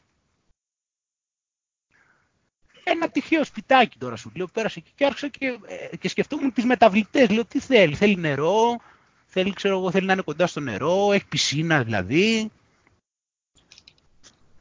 Δεν, καταλαβαίνω τι, τι ακριβώς του έλειπε αυτού του σπιτιού. Ακριβώς. Σαν αυτό που έλεγε σε μια ιστορία, σε ένα βιβλίο, ε, και είχε ενδιαφέρον γιατί το είχα δει σε δύο-τρία βιβλία. Ε, είχα, είχε πάει σε έναν, ένας γνωστός έτσι μάνατζερ και του λέει τι κάνεις εκεί; Ε, λέει είμαι στο σπίτι λέει ξέρω εγώ και βγαίνω με τη βάρκα μου ρε παιδί μου και δουλεύω ξέρω εγώ για λίγες ώρες, ψαρεύω, πουλάω τα ψάρια και επιστρέφω ας πούμε πίσω. Και του λέει γιατί να μην ε, κρατήσεις παιδί μου ξέρω εγώ αυτά που έβγαλες εξ να αγοράσεις και άλλες βάρκες. Και μετά, ας πούμε, τις άλλες βάρκες να αγοράσει και άλλες βάρκες και να πάρεις και υπαλλήλους και να ξέρεις. Να συνεχίζεις, ρε παιδί μου, ξέρω να ανεβαίνει όλο αυτό το πράγμα. Ε, βέβαια, ναι, και του λέει, για, να, ξέρεις, και συνέχιζε, συνέχιζε να του λέει και του λέει για, να, για στο τέλος, ρε παιδί μου, να μπορέσεις, ξέρω εγώ, να είσαι κάπου ε, ε, ξεκούραστος, να είσαι με την οικογένειά σου, ξέρω εγώ, και να, του λέει και αυτό, και αυτό κάνω και τώρα. Α, ναι. ναι, ναι, έτσι πάει, βέβαια. Ή θα μπορείς μετά να σε ξεκουράσει με την οικογένειά σου. Ναι, ναι να ναι, δουλεύεις λίγο, ρε παιδί, ξέρω εγώ. Με αυτό κάνω, θα δουλεύω λίγο. Κάτω κάνω όλο αυτό το κύκλο, δηλαδή. Ακριβώς. Ναι, είναι τρομερό όσο το, όσο το βλέπεις. Δηλαδή, πραγματικά, υπάρχει τόσος χώρος στη γη και εμείς έχουμε, έχουμε μαζευτεί τώρα ναι, σου, έχω πει και τη, σου, πει και την παρομοίωση ότι αν είχε ένα στρέμμα ο κάθε άνθρωπος της γης, ε, ένα στρέμμα να του δίνες, του ναι. κάθε ανθρώπου, στον ε, έναν άνθρωπο, ένας άνθρωπος, όχι η οικογένεια ένα στρέμμα, δηλαδή αν είναι τετραμελής οικογένεια, τέσσερα στρέμματα. Αν έδινες ένα στρέμμα λοιπόν στον καθέναν, στον, ο κάθε άνθρωπος είχε ένα στρέμμα δικό του. Χωράμε όλοι στην ωκεανία. Έλα, φίλε. Ναι, όλοι και όλος, όλος ο κόσμος άδειος. Και χωράει. Αν το υπο... Βγαίνει απλά, είναι εύκολο να το υπολογίσεις. Εντάξει. Η ωκεανία, η ωκεανία είναι 5 δισεκατομμύρια στρέμματα. Εντάξει. 5 δισεκατομμύρια στρέμματα είναι. Για φαντάσου. Υπάρχει τόσος χώρος. Πω, πω, Άγγελε. Γαμάτα αυτό που λες. Είναι τόσο απλό. Πάρα πολύ. Ναι. Ε, δηλαδή, ε, ξέρεις τι μου κάνει εντύπωση; Αυτό, και αυτό που είπες, ρε παιδί μου, ξέρω εγώ, είναι τόσο απλό και τόσο μεστό νοήματος. Και μπορεί άλλος να κάθεται, ας πούμε, να βλέπει στην τηλεόραση ώρες συζητήσεων και να μην ε, συνδέει, συνδέει τίποτα. Να μην έχει πάρει τίποτα. Τι, συζητήσεις ποιες της τηλεόρασης. Ναι. Τι να πάρει, να πάρει από εκεί, να πάρει, εκεί θα δώσει. Αφού θα πέσει επίπεδο, κάθε, όσο με το, με το που πατάς το κουμπί της τηλεόρασης αρχίζει το επίπεδο σου, κατεβαίνει ξέρω εγώ, με το που πατάς το κουμπί. Δεν δε, δε γλιτώνεις δηλαδή, πάει αυτό κατευθείαν, δεν, δεν είναι τι να πάρεις τώρα λέμε, είναι σαν τον υδρά, αυτό πέφτει ελεύθερη πτώση κάνει το επίπεδό σου με το που την ανοίξεις, ό,τι και αν βάλεις. Άστα να πάνε. Είναι και όσο, πιο, όσο περνάει ο καιρός, δηλαδή ξέρεις, είναι τρομερό να το νιώθεις όλο και περισσότερο και να απομακρύνεις όλο και πιο πολύ και είναι και σε, σε τρελαίνει μιλάμε αυτό το πράγμα. Όλος αυτός είναι τόσο πολύ μεγάλος ο παραλογισμός, όλα αυτά που γίνονται βλέπεις τους άλλους ανθρώπους πώς την έχουν δει, ξέρω εγώ, τι νομίζουν ότι πρέπει να κάνεις αυτά. Μπορώ να καταλάβω όλο αυτό το πράγμα. Δεν ξέρω αν το έχω ξαναπεί, αλλά από τα λίγα που έχω δει στο, στην ψυχοθεραπεία και αυτά, ε, θεωρώ ότι οι περισσότεροι έρχονται όχι επειδή έχουν ε, πρόβλημα ουσιαστικό αυτοί, αλλά έρχονται για να ξεδιαλύνουν πράγματα που τους έχουν δημιουργήσει άλλοι που έχουν ε, διαστρεβλωμένο τρόπο συμπεριφοράς και σκέψης. Α, μάλιστα. Ενδιαφέρον αυτό, ναι. Φυσικά αναμενόμενο, αλλά έχει ενδιαφέρον να το παρατηρήσεις κιόλας αυτό. Δηλαδή, να μπορείς να το δεις επειδή στο περιγράφουν κι αυτοί, οπότε το βλέπεις άμεσα. Δεν είναι ότι απλά το, το υποπτεύεσαι γιατί εσύ δεν μπορείς να ξέρεις τους άλλους του, τον περίγυρό του, αλλά όταν ο άλλος στο παρουσιάζει μπορείς να το δεις καλύτερα πώς λειτουργεί αυτό. Βέβαια, γιατί δεν θα έρθει τόσο άλλος ρε παιδί μου που θα... που είναι, ξέρεις, κακό σαν χαρακτήρας, ρε παιδί μου. Θα έρθει πιο πολύ άλλος ο οποίος είναι ψιλοκαλός και δεν μπορεί να, να βρει τα πατήματά του σε έναν, σε έναν περίεργο κόσμο. Ναι. Και είναι και λογικό να έρθει ένας τέτοιος άνθρωπος γιατί δεν έχει εγωισμό. Γιατί πιο πολλοί δεν διαχειρίζονται κανένα θέμα τους γιατί έχουν εγωισμό ότι είναι μια χαρά. Ακριβώς. Ναι, το είπες πολύ καλά. Ναι, αυτός, καλά. Αυτός που δεν έχει empathy δεν θα πάει στο... Το θεωρεί ότι είναι όλα οκ. Μα ο Νάρκισσος δεν θα πάει. Ε, φε, καλά, ο Νάρκισσος θα, θα πάει αυτός, να, θα πάει να διδάξει τον, τον ψυχολόγο. Αυτό ξέρεις ότι ισχύει έτσι. Ότι συμβαίνει εννοείς. Ότι ναι. μπορεί να έρθει ο άλλος και να αρχίσει με τέτοιο στυλ. Θα έρθει, θα, θα, το, το, μας το λέγανε στη σχολή, θα έρθει μια φορά για να δει πώς αντιδράσεις, άμα θα τον, άμα θα τον εκθιάζεις και για να του πεις ότι όλα τα κάνει σωστά. Και άμα δεν, του το, και άμα δεν του το πεις θα φύγει. Α, ναι, ναι, ε, προφανώς. Αλλά το, το ότι θα έρθει μου κάνει εντύπωση. Μπορεί να παρασυρθεί και να έρθει, γι' αυτό μάλλον.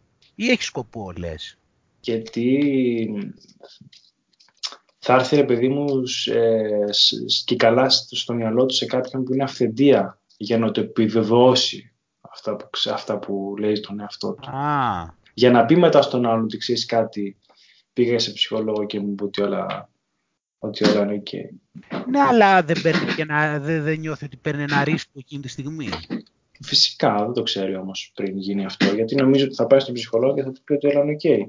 Όταν όμως ο ψυχολόγος είναι καλός, θα του πει φυσικά και όλα δεν είναι OK και θα φύγει, θα, θα φύγει μετά αυτός. Και αυτός μετά θα φύγει. Αυτό είναι το θέμα. Δεν θα κάτσει.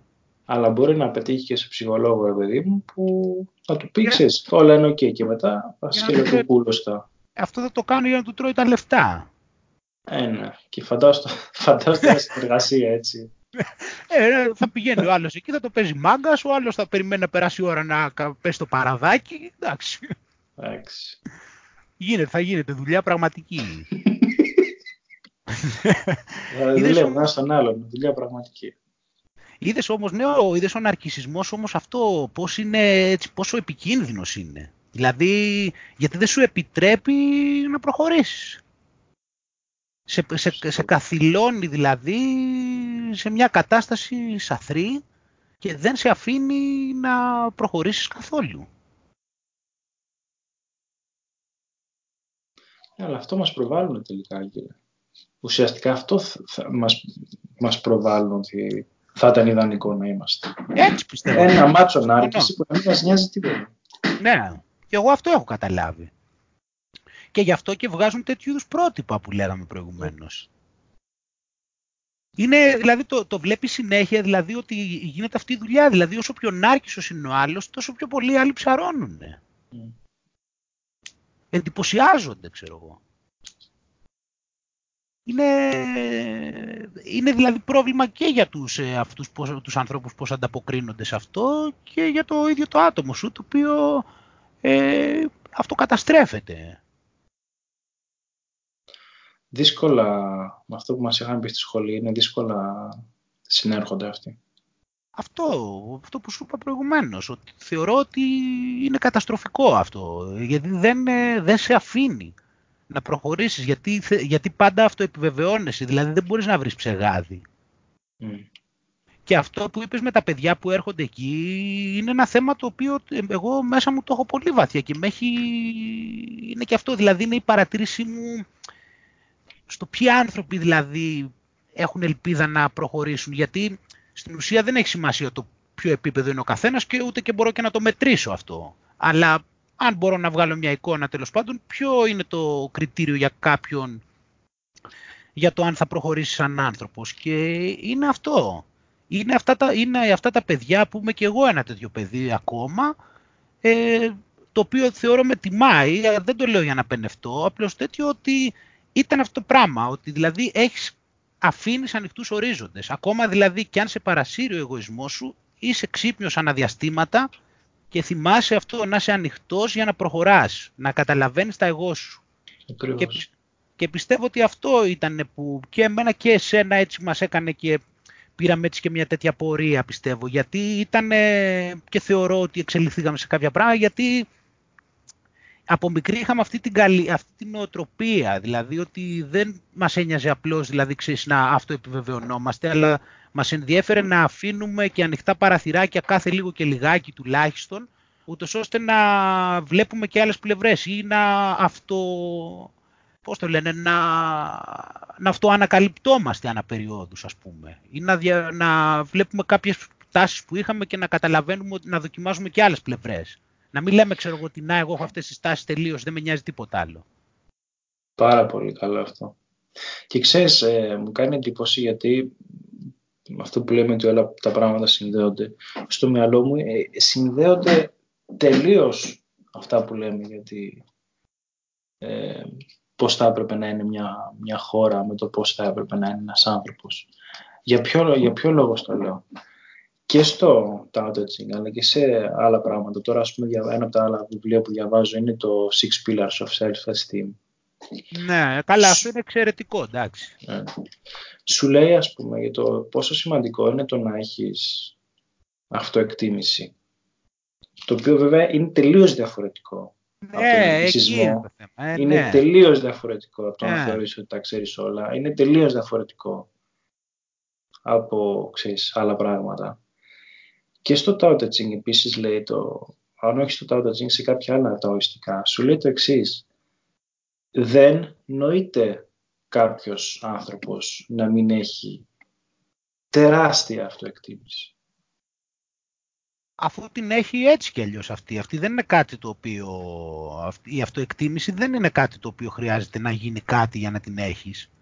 Ακριβώς. Εκφύσεως ε, κανονικά χρειάζεται να την, να εκφύσεως πρέπει να εκτιμάς τον εαυτό σου. Αυτό είναι αξία από μόνη της. Mm. Ακριβώς το ίδιο σκεφτόμαστε νομίζω και οι δύο και για, το, και για ένα και μια χώρα ε, φυσιολογική που από τη μία θα έχει μια τεράστια εκτίμηση για την ιστορία της και για τα αυτά πράγματα που έκανες στο παρελθόν θα κάνεις στο μέλλον και κάνει τώρα τεράστια και ταυτόχρονα θα είναι ανοιχτή για τα, ε, για τα καλά πράγματα ας πούμε, των άλλων χωρών και να υπάρχει μια συνεργασία. Βέβαια. Αυτό, είναι το, αυτό φαίνεται ότι είναι μια υγιή, υγιής νοοτροπία. Ναι, μια χώρα με τη διαφορετικότητά της. Βέβαια. Που να εκτιμάει τόσο πολύ τη διαφορετικότητα, να είναι περήφανη για τη διαφορετικότητα. Περήφανη, ναι. Όχι σαν καλύτερη, αλλά απλά επειδή είναι αυτή η δική της. Και τέλος. Όχι ότι είναι καλύτερη από τους άλλους ή χειρότερη ή θα τσακωθεί για να την υποστηρίξει, αλλά την εκτιμάει για αυτή που είναι. Βέβαια, είναι ακριβώς το ίδιο πράγμα. Αυτό είναι το, αυτό είναι το υγιές. Αλλά αυτή τη στιγμή δεν βλέπουμε κάποια τέτοια προσέγγιση και είναι και αυτό που είπαμε και πριν, ότι βλέπεις τα δύο άκρα. Δηλαδή, από τη μία βλέπεις ένα χυλό εκεί πέρα, ένα μείγμα ό,τι να είναι, ένα χυμαδιό με ανθρώπους χωρίς καμία ιδεολογική προσέγγιση, χαμένοι στον κόσμο τους. Και υπάρχει και άλλοι, ξέρω εγώ, και καλά φανατισμένοι, ας πούμε, που και καλά εμείς και κανείς άλλος. Ακριβώς. Ακριβώς υπάρχει και δεν, δεν το βλέπει κανείς. Δηλαδή και αυτό είναι, που, αυτό είναι και μια προσπάθεια που προσπαθούμε για τους εαυτούς μας. Δηλαδή προσωπικά εγώ αυτό έτσι μοχθώ με τα χρόνια και θεωρώ ότι με ενδιαφέρει και για μένα να καλλιεργήσω αυτή την προσέγγιση. Με απασχολεί δηλαδή με τον καιρό και με όλες τις αποφάσεις έτσι, που παίρνω και τις κινήσεις που κάνω όσο μπορώ. Θέλω να είμαι σε μια διαρκή ετοιμότητα, δηλαδή να καταλαβαίνω κατά πόσο αυτό πηγαίνει με, την, ε, με τις αξίες που αντιλαμβάνομαι εγώ. Mm. Ακριβώς. Και με τις χώρες έτσι, όλα δηλαδή είναι τόσο απλά και εντάξει. Έχει γίνει μια κατάσταση, μας τρομάζουν από παντού εκεί πέρα και τι θα γίνουν και όλα πράγματα και γίνονται και όλα πράγματα, δεν είναι μόνο ο τρόμος. Αλλά χωρίς λόγο. Τι είναι εδώ. Και όπως και με, και με τα άλλα πάλι που σου λέγα πριν και με την Ήλ, τώρα άλλη μεγάλη ιστορία. Απλώς ε, είναι πάλι κάτι, ξέρεις, όλο αυτό με την Ήλ, δηλαδή, πώς να σου πω, μετά από λίγο καιρό, όσο καταλαβαίνεις τα πράγματα, καταλαβαίνεις ότι όλη αυτή η αντίληψη των τριών διαστάσεων δεν, μπορεί, δεν, δεν έχει σχέση αυτό τώρα δεν είναι δηλαδή μια, μια, κάτι, δηλαδή δεν, χρειάζεται να είμαι ας πούμε γκουρού για να το καταλάβω αυτό το πράγμα. Δεν χρειάζεται να είμαι, τι να σου πω, να έχω κάνει πολλά αστρικά ταξίδια, να είμαι ξέρω εγώ γιόγκι για να το καταλάβω αυτό το πράγμα. Αν μελετήσεις κάποια πράγματα το καταλαβαίνεις, δεν χρειάζεται να είσαι κάποιος δηλαδή φοβερή συνειδητότητα για να το καταλάβεις ότι αυτό της ύλης είναι όπως το περιγράφει ο Ρούντολφ Στάινερ. Δηλαδή σου λέει ότι έχεις μια λεκάνη με νερό, την οποία υπάρχει ένας μηχανισμός που δεν τον βλέπεις εσύ και αυτός του τραβάει τη θερμότητα, οπότε στην ουσία αρχίζει και δημιουργείται Εσύ τώρα, ε, οι άνθρωποι περισσότεροι βλέπουν μόνο τους πάγους. Βλέπουν τους πάγους και κρίνουν ότι αυτά είναι τα πάντα. Δεν βλέπουν ούτε το νερό, ούτε τη μηχανή που τραβάει τη θερμότητα του νερού και δημιουργεί τον πάγο. Κατάλαβες, βλέπει δηλαδή οι άνθρωποι βλέπουν μια κορυφή του παγόβουνου και νομίζουν ότι όλα αυτά είναι και κρίνουν τις καταστάσεις βάσει αυτών, το οποίο είναι μια εντελ, εντελώς άσχετη προσέγγιση με, το, με την πραγματικότητα. Είναι, καμία σχέση. είναι μια ψευδέστηση. Είναι, είναι μέρος του, της πραγματικότητας και αυτό. Δεν είναι ότι δεν είναι. Απλά είναι ένα συγκεκριμένο μέρος της πραγματικότητας. Είναι και ένας τρόπος όψης κάποιας πραγματικότητας. Αν δεν καταλάβεις όμως ότι όλα αυτά, οι, οι, οι αιτίες τους είναι σε ένα άλλο επίπεδο και αυτά είναι μόνο εκφάνσεις και δεν είναι δύσκολο να το καταλάβει κάποιος πραγματικά. Δηλαδή τώρα στο λέω με τέτοια σιγουριά διότι δεν χρειάζεται σου λέω να είμαι κάποιος τρόπο, ένα απίστευτο μυαλό για να το κατανοήσω αυτό το πράγμα. Είναι πολύ απλό. Με τον καιρό. Είναι πολύ απλό. Οπότε όταν πας μετά σε αυτή την προσέγγιση αρχίζεις και βλέπεις τα πράγματα διαφορετικά. και βλέπεις και διάφορους νόμους. Βλέπεις τους νόμους του κάρμα, πώς εξελίσσονται στη ζωή και άλλα πράγματα. Τώρα, άλλα και αυτά. Απλώς σε σχέση με την ύλη, είναι αυτό τώρα δεν γίνεται να το, να το πάρεις έτσι. Η ύλη είναι ένα συγκεκριμένο πλαίσιο. Είναι τρεις διαστάσεις, είναι τρόπος αντίληψης πραγματικότητας. Δεν είναι όμως αυτό το οποίο είναι η αλήθεια. Είναι σίγουρο αυτό, δηλαδή δεν είναι τώρα, είναι κάτι πάρα πολύ απλό αυτό το πράγμα να το κατανοήσει κάποιος αν, αν ασχοληθεί, δηλαδή σίγουρα θα φτάσει σε αυτό το συμπέρασμα. Και υπάρχουν, ναι. υπάρχουν, υπάρχουν μυριάδες επιχειρήματα τέλος πάντων. Ή για το ότι μιλάμε μόνο για το φυσικό σώμα, δεν μιλάμε ας πούμε για το εθερικό σώμα. Ή άλλοι το λένε ξέρω εγώ vital body ας πούμε. Γιατί ξέρεις τι γίνεται, δηλαδή έχεις εσύ τώρα το σώμα σου και έρχεται άλλος που σου λέει υποτίθεται ότι είναι επιστήμονας και σου λέει ότι το μόνο που υπάρχει είναι το φυσικό σου σώμα. Αν το μόνο που υπάρχει είναι το φυσικό σου σώμα, τότε θα έπρεπε, δεν θα έπρεπε να, ούτε να μεγαλώνει, ούτε να αλλάζει, ούτε να γιατρεύεται, ούτε τίποτα. Θα έπρεπε να, είναι, θα έπρεπε να αποσυντήθεται. Αν εσύ τώρα δηλαδή ας πούμε έχεις μόνο φυσικό σώμα, θα πρέπει να σε φάνε τα σκουλίκια αυτή τη στιγμή. Θα πρέπει δηλαδή η βροχή να λιώσει το κορμί σου. Θα πρέπει να γίνει ένα με το χώμα.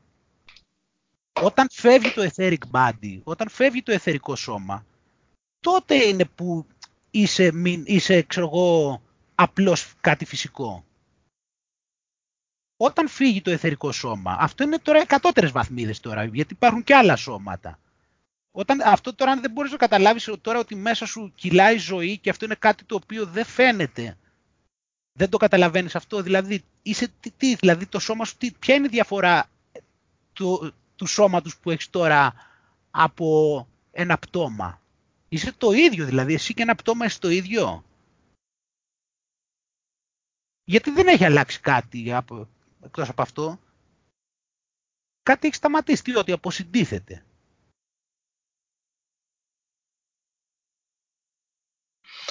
Είμαστε ακόμα, Άγγελε, εντάξει, τι να σου πω. Καλά, αυτά βέβαια έχουν αποδειχθεί και επιστημονικά τώρα πάλι που σου λέω με, τη, με την ύλη. Τα έχω γράψει και σε άρθρα, τα έχουν πει 100 φορές τώρα με τις συχνότητες που βλέπει ότι το μάτι... Απλώς τώρα επειδή το πήγαμε σε αυτό, πραγματικά, δηλαδή σου λέμε ότι το μάτι βλέπει κύματα μόνο από 400 έως 700 νανόμετρα. Ξέρεις δηλαδή ότι οι αισθήσεις σου αντιλαμβάνονται συγκεκριμένο είδος κυμάτων. Οκ. Εσύ αντιλαμβάνεσαι αυτά, ξέρεις ότι τα άλλα δεν τα βλέπεις. Δηλαδή υπάρχουν το 99,9% δηλαδή αυτού που υπάρχουν δεν μπορούν να το αντιληφθούν οι ανθρώπινες αισθήσεις. Με τι θράσος είσαι άθεος; Με τι θράσος είσαι ηλιστής; Και εγώ με τι θράσος ήμουν. Αφού σου λέω ότι δεν τα βλέπει 99,9% πραγμάτων που συμβαίνουν, δεν μπορεί το σώμα να τα δει. Και μετά πάλι τα μηχανήματα που φτιάχνουμε είναι πάλι φτιαγμένα από εμάς. Πώς ξέρεις εσύ, πώς το κοπάδι ξέρει πάνω ότι το πάνε για σφάξιμο; Όταν έχεις το πρόβατο. Όταν έχεις το πρόβατο και είναι μέσα και το, και το κάνεις εκεί και το, το ταΐζεις, το ταΐζεις και το παχαίνεις. Ξέρει το πρόβατο ότι υπάρχει κάποιος μετά εκεί ο οποίος το ταΐζει και μετά θα έρθει μετά αυτός το σφάξει; Το ξέρει; Εσύ πώς ξέρεις ότι δεν έχεις άλλο τσοπάνο από πάνω; Με ένα ανώτερο επίπεδο συνείδησης το οποίο ξέρει τι πρέπει να κάνει ούτως ώστε να σε φέρει σε μια τέτοιο. Γιατί και εμείς απρόβατα είμαστε. Γιατί δε, αν δεις δηλαδή στην ουσία η προηγούμενη γενιά ήταν όταν το ταΐζανε το πρόβατο που νομίζαν αυτοί ότι είναι εργατικοί και ότι κατορθώνουν ενώ στην ουσία αυτοί θρέφανε το πρόβατο να το ταΐσουν και τώρα ήρθε η ώρα του σφαξίματος. Έτσι γίνεται, έτσι λειτουργεί οι κοινωνίες. Έτσι μας ελέγχουν οι, οι σιωνιστές κάνουν κύκλους. Δηλαδή υπάρχει το πρώτα σε παχαίνουν και μετά σε σφάζουν. Αυτό κάνουν, γι' αυτό υπάρχουν οι πόλεμοι και όλα αυτά. Έτσι έγινε και με την προηγούμενη γενιά. Αυτοί που νομίζαν ότι κάνανε κάτι κατόρθωμα με το να ταξίνουν στο δημόσιο. Δεν ήταν τίποτα αυτοί. Αυτοί ήταν το κόλπο ούτως ώστε να δημιουργήσουν τη φούσκα, να ταΐσουν το πρόβατο να το παχύνουν και να έρθει τώρα η ώρα να το σφάξουν. Δεν συνέβη κάτι άλλο. Οπότε Πώς ξέρεις λοιπόν ότι δεν υπάρχει ένας άλλος βοσκός από πάνω ο οποίος έχει ανώτερη συνειδητότητα αφού σου λέει ότι δεν μπορείς να ξέρεις εσύ για αυτό το πράγμα. Πώς σιγουρεύεσαι ότι δεν υπάρχουν βοσκοί με ανώτερη συνειδητότητα από σένα από πάνω; Με καλύτερη πληροφορία δηλαδή κιόλας. Mm. Και με ανώτερη συνειδητότητα που μπορούν να ξέρουν κάποια πράγματα και να τα και έχουν την ισχύ και την τεχνολογία, ούτως ώστε ε, να στα επιβάλλουν εσένα και εσύ να μην ξέρεις από πού σου έρχονται. Μπορεί εγώ άμα θέλω δηλαδή να, να έρθω, ας πούμε να έχω την τεχνολογία να σου κάψω το σπίτι και να δημιουργήσω και στοιχεία ότι το σπίτι σου κάει και από πυρκαγιά από ένα πεύκο. Ακριβώς. Πώς το ξέρουμε ότι δεν γίνονται αυτά τα πράγματα, πώς ε, είναι, ακούγονται περίεργα όλα αυτά, δεν, δεν καταλαβαίνω, δεν είναι λογικό αυτό που λέω.